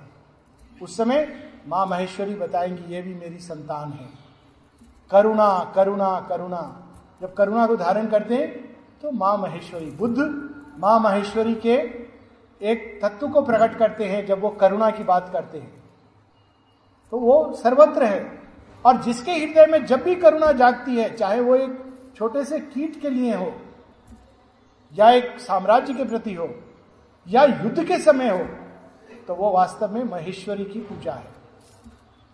महाकाली की पूजा कैसे है?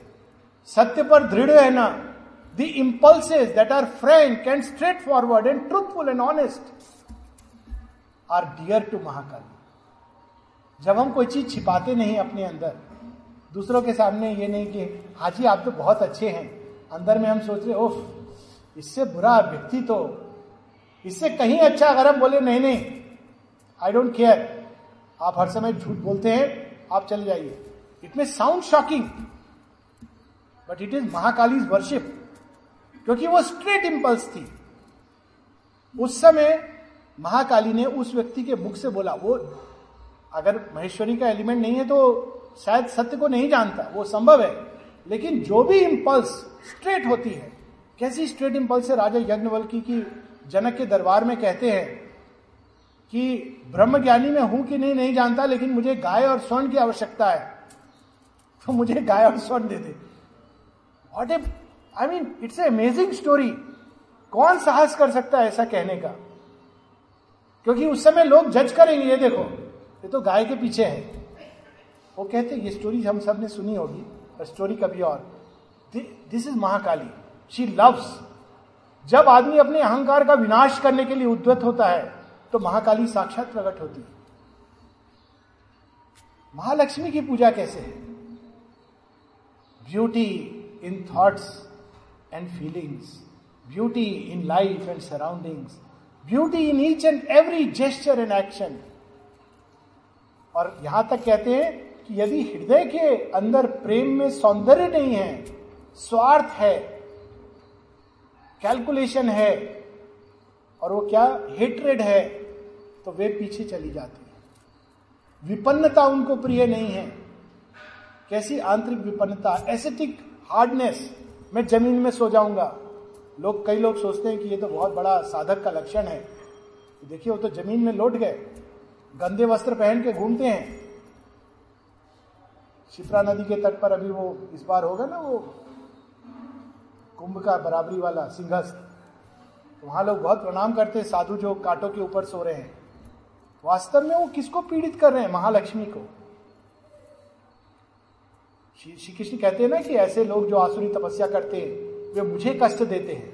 वो जानते नहीं तो ये सब चीज़ें हमारे यूथ में जानी चाहिए। वो तो सोचते हैं मंदिर में जाके घंटा घुमा दिया पूजा हो गई ये हमारा आ, हमारी परंपरा है। और वो रिएक्ट करते हैं।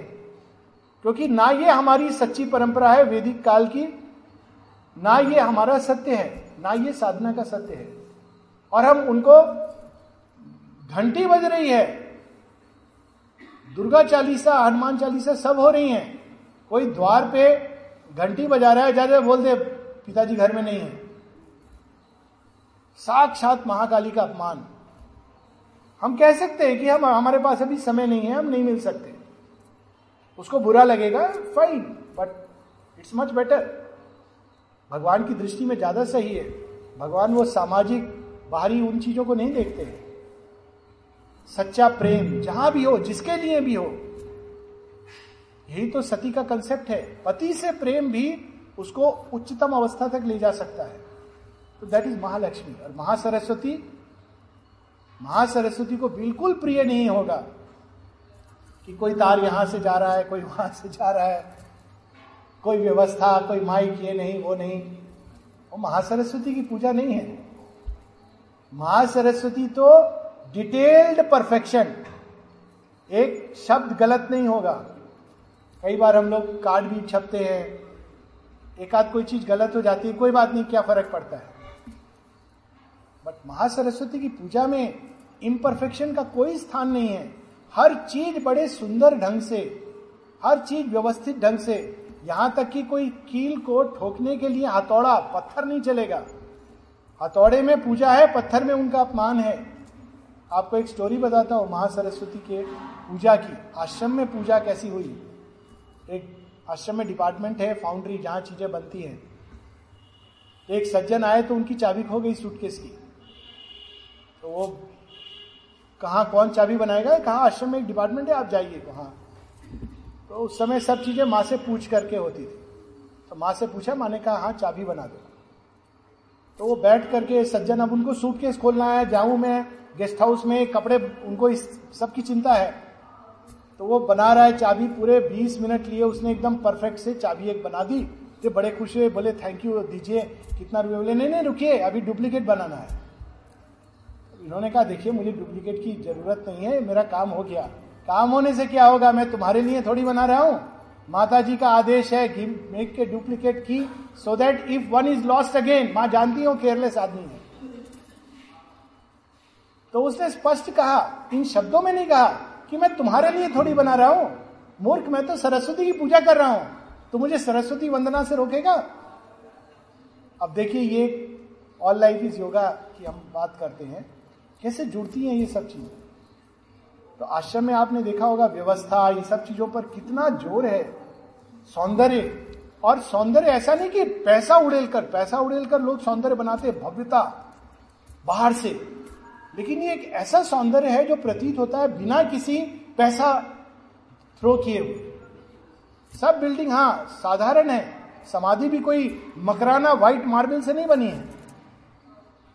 लेकिन एक एक चीज़ का ध्यान रखा जाता है। वृक्ष भी इतना ही इंपॉर्टेंट है कि उसकी एक शाखा वो ना हो, वहाँ पर कॉलम्स बनेंगे।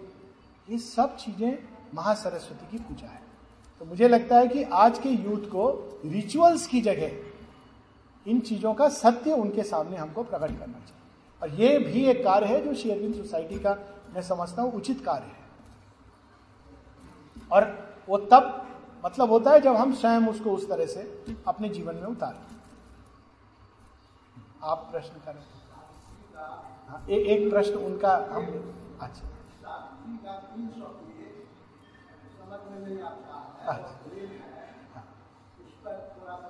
ठीक है। एक मिनट में उनका प्रश्न ले लूँ फिर मैं इस पर आ, आ जाऊँ।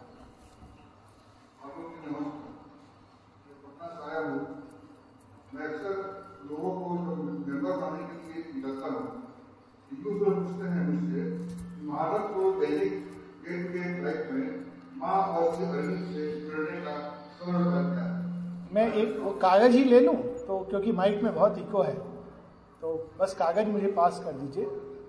नहीं किसी के थ्रू आप भेज दीजिए।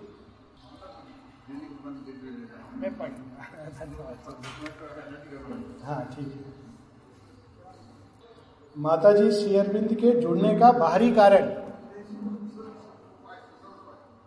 उनसे जुड़ने का सरल उपाय? अरे वाह क्या बात है। माता जी शेयरबिंद से जुड़ने का सबसे सरल उपाय? मतलब सबसे सरल उपाय है माँ के नाम का स्मरण, नाम जप। अगर एक शब्द में बोला जाए। क्योंकि सबसे सुंदर उपाय है सेल्फ गिविंग खुद को दे देना। लेकिन वो कठिन है। वो सबसे सुंदर उपाय, मैं दो पार्ट्स में ले रहा हूँ। सबसे सुंदर उपाय है खुद को दे देना, बिना कैलकुलेशन के। मुझे क्या मिलेगा? सुपर माइंड इसमें आ रहा है, उसमें आ रहा है, उसके अंदर तो चमक आ रही है मेरी साड़ी, दूसरी की साड़ी से मैली क्यों है? ये तब नहीं होता। खुद को दे दिया मैं कहा जाऊँगा, मेरी साधना की फ़िक्र, ये सब कुछ माँ के हाथ। में ये भी नहीं कि मैं साधक हूँ, साधना कर रहा हूँ, कैसे करूँ? ये सब पहचाने माँ के अंदर खो देना। एक बड़ी सुंदर सावित्री से लाइन है। All aims were lost in her then found in her सब कुछ माँ के अंदर खो देना। और तब माँ उनको शुद्ध करके हमको वापस देती है। ये सबसे सरल और सुंदर उपाय है, लेकिन सबके लिए ये सरल नहीं है सो आई एग्री विद तो सबसे सरल उपाय जो सहज है, और हम लोगों के लिए तो बहुत ही आसान है, क्योंकि एक परंपरा है। और सबसे बड़ी बात है माता जी शेरविंद दोनों ने इसकी पुष्टि की है। माता जी ने तो इस पर विशेष रूप से लिखा है काफ़ी एजेंडा में। माता जी के बाई दी अट्ठारह वॉल्यूम्स की बात हो रही थी। हमें तेरह वॉल्यूम एजेंडा के भी जोड़ने, जोड़ देने चाहिए। तो सत्रह और तेरह, तीस वॉल्यूम। तो एजेंडा में तो बड़े स्पष्ट रूप से डिसाइपल कहता है, माँ, ये सब बहुत अच्छा है, लेकिन कोई तो सरल उपाय बताओ जो विधि जो हम कर सकें। तो माँ कहती है, मंत्र, जप, और फिर वो अपना एग्ज़ाम्पल देती हैं।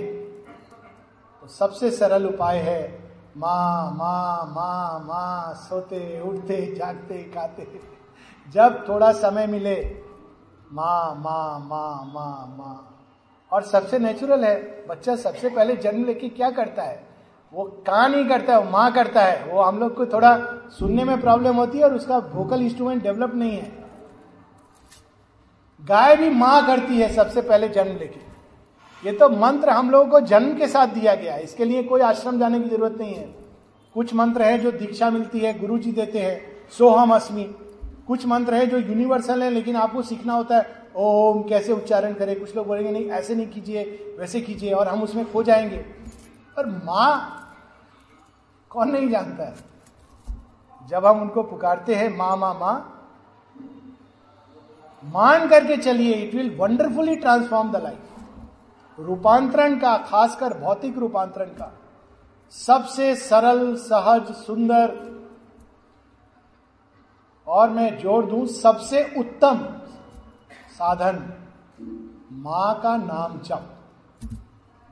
बाबा रामकृष्ण दास थे उड़ीसा के तो बहुत इस पर ज़ोर देते थे।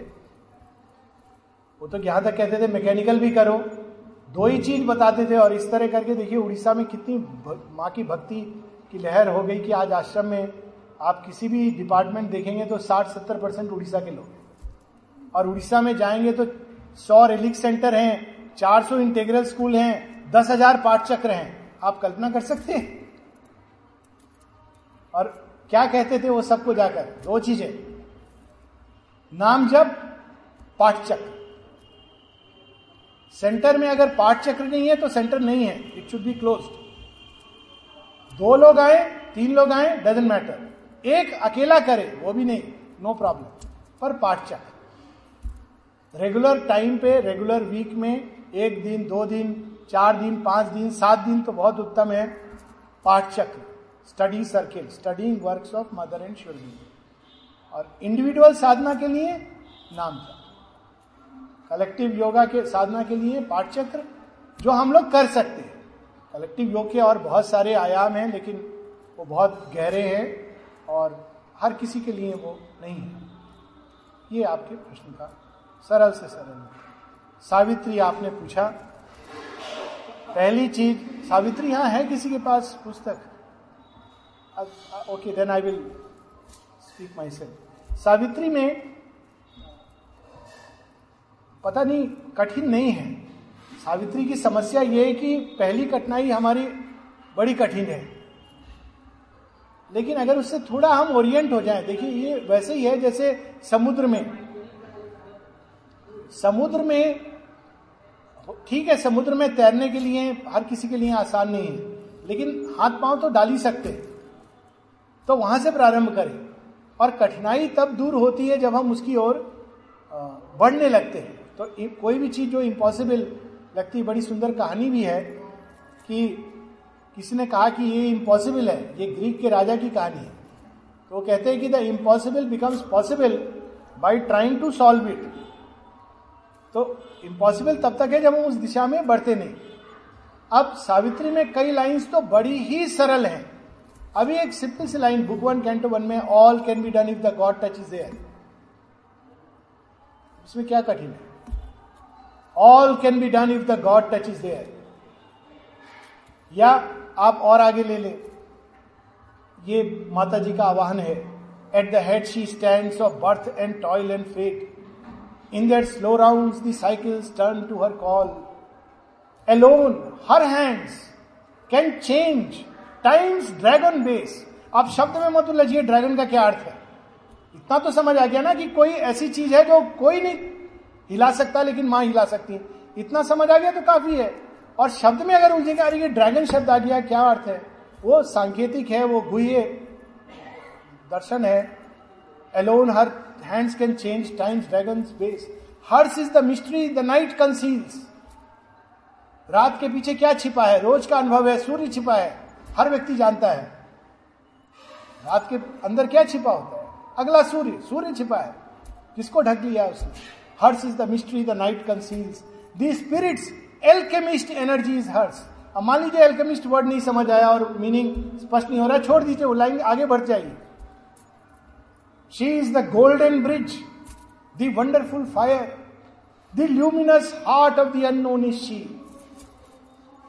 the power a power of silence in the depth of God she is the force the inevitable word ये शब्द मंत्र इसकी तो हम लोग बात करते द इनएविटेबल वर्ड तथास्तु inevitable word the magnet of our difficult ascent the sun from which we kindle all our suns the light that leans from the unrealized vast the joy that beckons from the impossible the might of all that never yet came down अब देखिए कितनी चार पंक्तियाँ कितनी अद्भुत हैं। All nature dumbly calls to her alone ये जो बात हो रही थी, सावित्री में देखिए लिखा हुआ है। सारी प्रकृति उनको बुला रही है। माँ माँ माँ माँ, डम्बली। जो नहीं जानते, जिनको ध्वनि नहीं, वाणी नहीं, शब्द नहीं जिनके पास, वे भी उन्हीं को पुकार रहे हैं। किस लिए पुकार रहे हैं? All nature dumbly calls to her alone to heal with her feet the aching throb of life देखिए क्या शब्द यूज़ किया है। हम लोग हिंदी में एक शब्द यूज़ करते हैं ना, दुखती रग। दुखती रग शब्द किस किस समय यूज़ करते हैं? जो सबसे आपकी वीक स्पॉट है, उसको कहते हैं दुखती रग।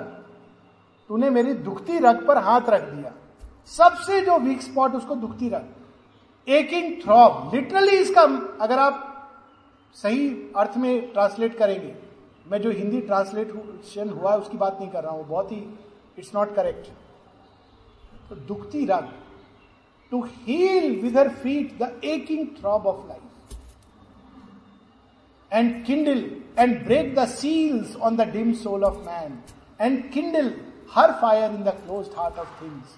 अब देखिए, आश्वासन कैसा है उसमें? All here shall be one day her sweetness is home अब ये एक लाइन हमें पूरे जीवन में अस्वस्थ कर देती है। झगड़ा हो रहा है सेंटर्स में होता है होता है ना, घरों में होता है। लोग घबरा जाते हैं। अरे छोड़ो, क्या जाना, झगड़ा हो रहा है। अरे झगड़े से तो प्रारंभ होता है सृष्टि का। अगर अंत ही हारमोनी है, प्रारंभ से ही हारमोनी है तो फिर काम क्या हुआ माँ का? सृष्टि का आरंभ शेरविन कहते हैं ना, हर चीज़ जिस हारमोनी से शुरू होती है, अंत उसका हारमोनी है। अंधकार से शुरू होती है, अंत प्रकाश होता है। All here shall be one day her sweetness is home all contraries prepare her harmony वे जो दोनों विरोध कर रहे हैं, दोनों आवश्यक हैं। कई बार आप देखेंगे सेंटर में दो लोगों की लड़ाई होती है। देखा होगा आई एम श्योर तो क्या होता है? एक कहता अच्छा मैं नहीं काम करूँगा। या कहता है, वो करेगा तो मैं नहीं करूँगा। सच तो यह है कि दोनों आवश्यक हैं। लेकिन अगर पदवी का लालच हो तो प्रॉब्लम है। कर, माँ कहती है I never give position I give work तो all contraries prepare her harmony हर व्यक्ति अपनी कठिनाई लाता है इस योग में और हर व्यक्ति अपनी एक संभावना लाता है। तो हम संभावनाओं को देखें। कठिनाई को क्यों देखे towards her our knowledge climbs our passion gropes in her miraculous rapture we shall dwell our self shall be one self with all through her ऐसी अद्भुत लाइनें हैं। ये ज़रूर है कि वो थोड़ा सा एक ओरिएंटेशन की बुक वन कैंटो वन में क्या है कैंटो टू में अगर किसी को इसके बारे में जानना है, मुझे ईमेल करेंगे तो मैंने एक बनाई हुई है, एक छोटी सी समरी कि किस कैंटो में क्या है, अगर उस पर भी कोई प्रश्न होगा तो आप संपर्क कर सकते हैं I will send you soft copy है, पुस्तक के रूप में नहीं है।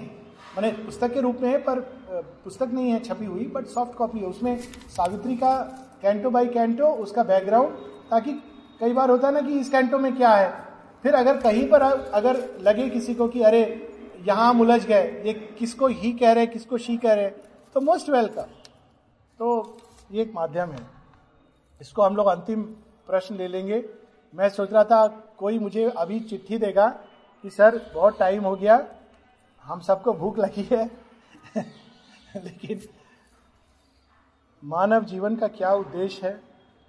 यदि प्राण पंच से परमात्मा की को पाना ही उद्देश्य है तो परिवार की ज़िम्मेदारी या फिर मानव सदस्यता का जो विकास हुआ है, वह नहीं होता। मानव हज़ारों साल। ये ये प्रश्न शायद मैंने उत्तर दिया है। भगवान को पाना का अर्थ ये नहीं कि भगवान कहीं दूर किसी उसमें पाना। भगवान बनना जैसे भगवान सृष्टि के साथ संबंध जोड़ते हैं और जब अवतरण लेते हैं तो सब संबंध जोड़ते हैं। किसी के वो बेटे होते हैं, बेटी होते हैं, किसी के वो पति या पत्नी होते हैं, किसी के मित्र सखा होते हैं, किसी के शत्रु भी होते हैं। है ना? भगवान सब जोड़ते हैं संबंध। लेकिन अंतर क्या होता है? हम सृष्टि के साथ ईगो का संबंध जोड़ते हैं। और यह हमारी समस्या है। ईगो के संबंध में क्या होता है कि वो मुझे जब तक प्रशंसा करेगा या मेरे अहंकार का पोषण करेगा, वो मेरा है। और जिस दिन नहीं करेगा, वो मेरा शत्रु है। तो ये हमको चेंज करना है। हमको संबंध वैसे जोड़ना है जैसे भगवान संबंध जोड़ते एक बड़ी सुंदर स्टोरी है जिसको शेयरविंद खुद इसका उत्तर देते हैं सिंथेसिस ऑफ़ योगा में, जिसको पढ़ना विस्तार में आप योगा ऑफ़ डिवाइन वर्क्स में दो चैप्टर हैं ascent of the sacrifice one and ascent of the sacrifice two और उसमें बहुत विस्तार में ये बताते हैं शेर इसी प्रश्न का उत्तर देते हैं। तो प्रारंभ करते हैं इस कहानी के साथ। यज्ञवल की दो पत्नियाँ हैं, कात्यायनी और मैत्री तो जब वो जा रहे हैं, एक समय आया जब वो एक बहुत ही अंतरलीन अवस्था में प्रवेश करना चाहते थे तो वे अपनी पूरी संपत्ति को दोनों में बांट देते हैं, बराबर बराबर। कात्यायनी कहती है, आपने जो भी निर्णय लिया है, उचित लिया है, खुश है। मैत्री कहती है, इतनी सहजता से जो सारी संपत्ति देके चला जाए, आप किसी रहस्य को हमसे छिपा रहे हैं। कोई ऐसी संपत्ति आपके पास है जो इस संपदा से भी कहीं उत्तम है, आप वह बताइए। तो वो कुछ बताते नहीं है, कहते, नहीं नहीं, ये तो साधना का विषय है। फिर उनसे ये प्रश्न करती हैं, और प्रश्न करती हैं कि कोई पत्नी को पति क्यों प्रेम करता है? बच्चे को पिता, माता क्यों प्रेम करते हैं? राष्ट्र से कोई क्यों प्रेम करता है? यही प्रश्न है। तो शेयरविंद कहानी को बताते हैं कि यज्ञवल का उत्तर होता है कि, हे मैत्रेयी, पति पत्नी से पत्नी के लिए नहीं, स्व के लिए प्रेम करता है। पति बच्चे से बच्चे के लिए नहीं, स्व के लिए प्रेम करता है। और व्यक्ति राष्ट्र से राष्ट्र के लिए नहीं, स्व के लिए प्रेम करता है। और फिर वो उसका गहरा अर्थ प्रकट करते हैं। जैसा हमारा स्व होता है, वैसा हमारा प्रेम होता है। जब हम निम्न स्व, यानी अहंकार के क्षेत्र में रहते हैं तो हमारा प्रेम और संबंध भी अहंकार से जनित होता है। और जब हम सच्चे स्व या उच्च स्व या भगवान के शिशु के रूप में संबंध जोड़ते हैं तो हमारा संबंध भी उस प्रकार का हो जाता है तो मूल चीज़ है अंदर इस ओरिएंटेशन को चेंज करना। बाहर के किसी संबंध को नहीं तोड़ना है। लेकिन उसको रीओरिएंट करना ज़रूरी है, नहीं तो हम अज्ञान में भ्रमित होते रहेंगे। आज खुश हैं, कल दुखी होंगे और जीवन एक बहुत ही अपूर्ण असामंजस्य से भरा रहेगा और हम उसको कहते रहेंगे कि ठीक है, चल रहा है।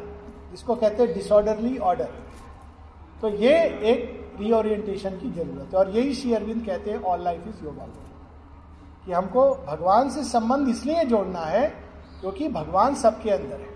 पत्नी के अंदर भी भगवान है, पति के अंदर भी है।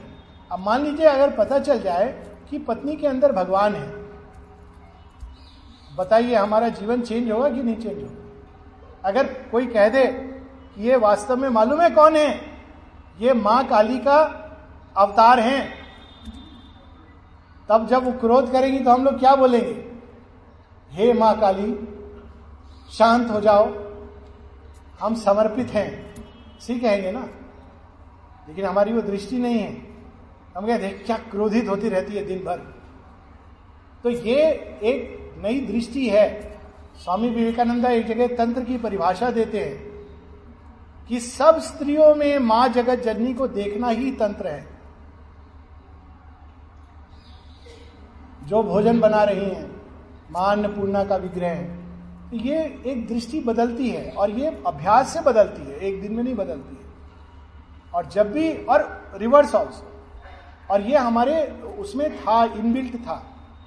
जब कहा जाता था कि आचार्य देवो भवा पितृ देवो भवा, मातृ ये सब, या राजा भगवान का प्रतिनिधि है, इन सबके पीछे सत्य ये था कि हमें प्रयास ये करना चाहिए कि हम प्रतिनिधि के रूप में रहें। लेकिन अब वो सब टूट गया, इसलिए एवरीथिंग इज़ डिस्ट्रॉयड अब वो नए रूप में आएगा। नया रूप यही है, हर किसी के अंदर भगवान को देखें। घर हमारा नहीं, भगवान का है। तो हम कैसे रखेंगे? देखिए चीज़ें कैसे बदलेंगी। बच्चा हमारा नहीं है, भगवान का है। अगर कोई बोले कि ये बच्चा नहीं है, मालूम है आपको कृष्ण जी आए हैं।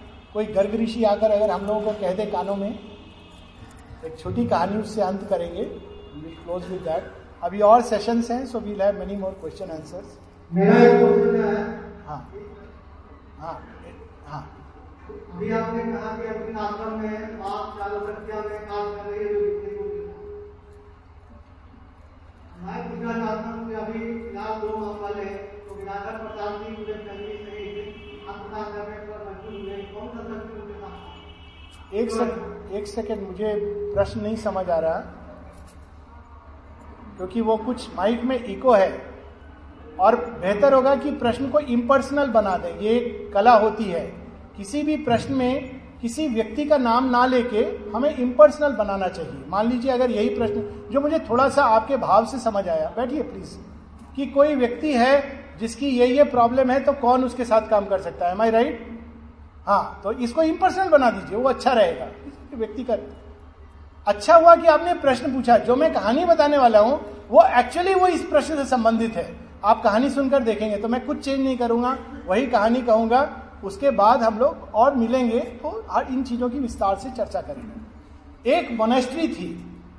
एक आश्रम था जहाँ एक समय के बाद लोगों का आपस में झगड़ा होना शुरू हो गया। और झगड़ा सिर फुटबल ये सब शुरू हो गया।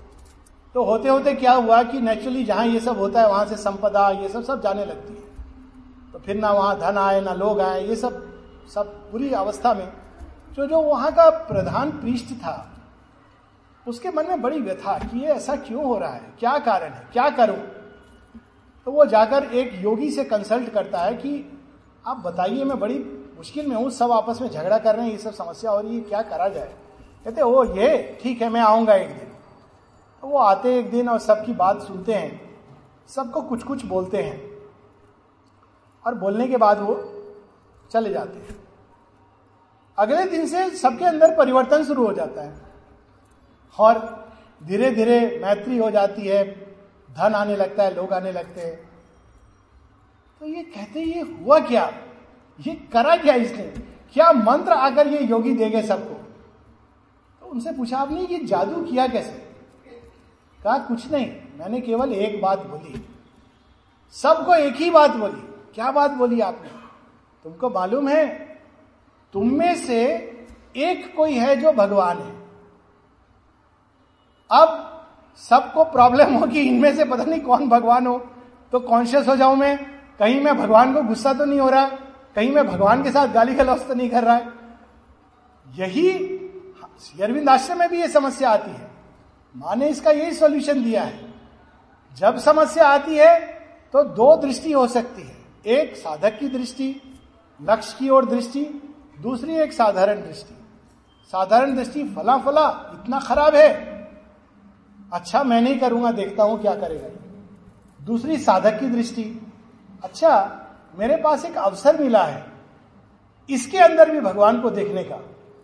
इस सब समस्याओं के बावजूद भगवान का काम करने का। अब जो ये दृष्टि अपना लेता है, वो डेवलप करता चला जाएगा। और मुख्य चीज़ ये नहीं होती है कि सेंटर में बाहर क्या काम हो रहा है। मुख्य चीज़ ये होती है कि साधक के अंदर क्या काम हो रहा है। तो जिसने ये दृष्टि अपना ली, वो द्रुत गति से उसका विकास होगा। और बाकी अगर कोई नहीं अपनाता है, वो दृष्टि तो नेचुरल है कि वो समस्या उलझती रहेगी। अल्टीमेट इसका निदान यही है। बाकी सब पैच वर्क है, इसको हटा दो, उसको ले आओ, फला बदल दो, बाहर से बदलना, हटाना, लाना। ये तो हम लोग सारे जीवन भर करते रहे, पर वो सोल्यूशन नहीं कम से कम आध्यात्मिक सोल्यूशन नहीं है।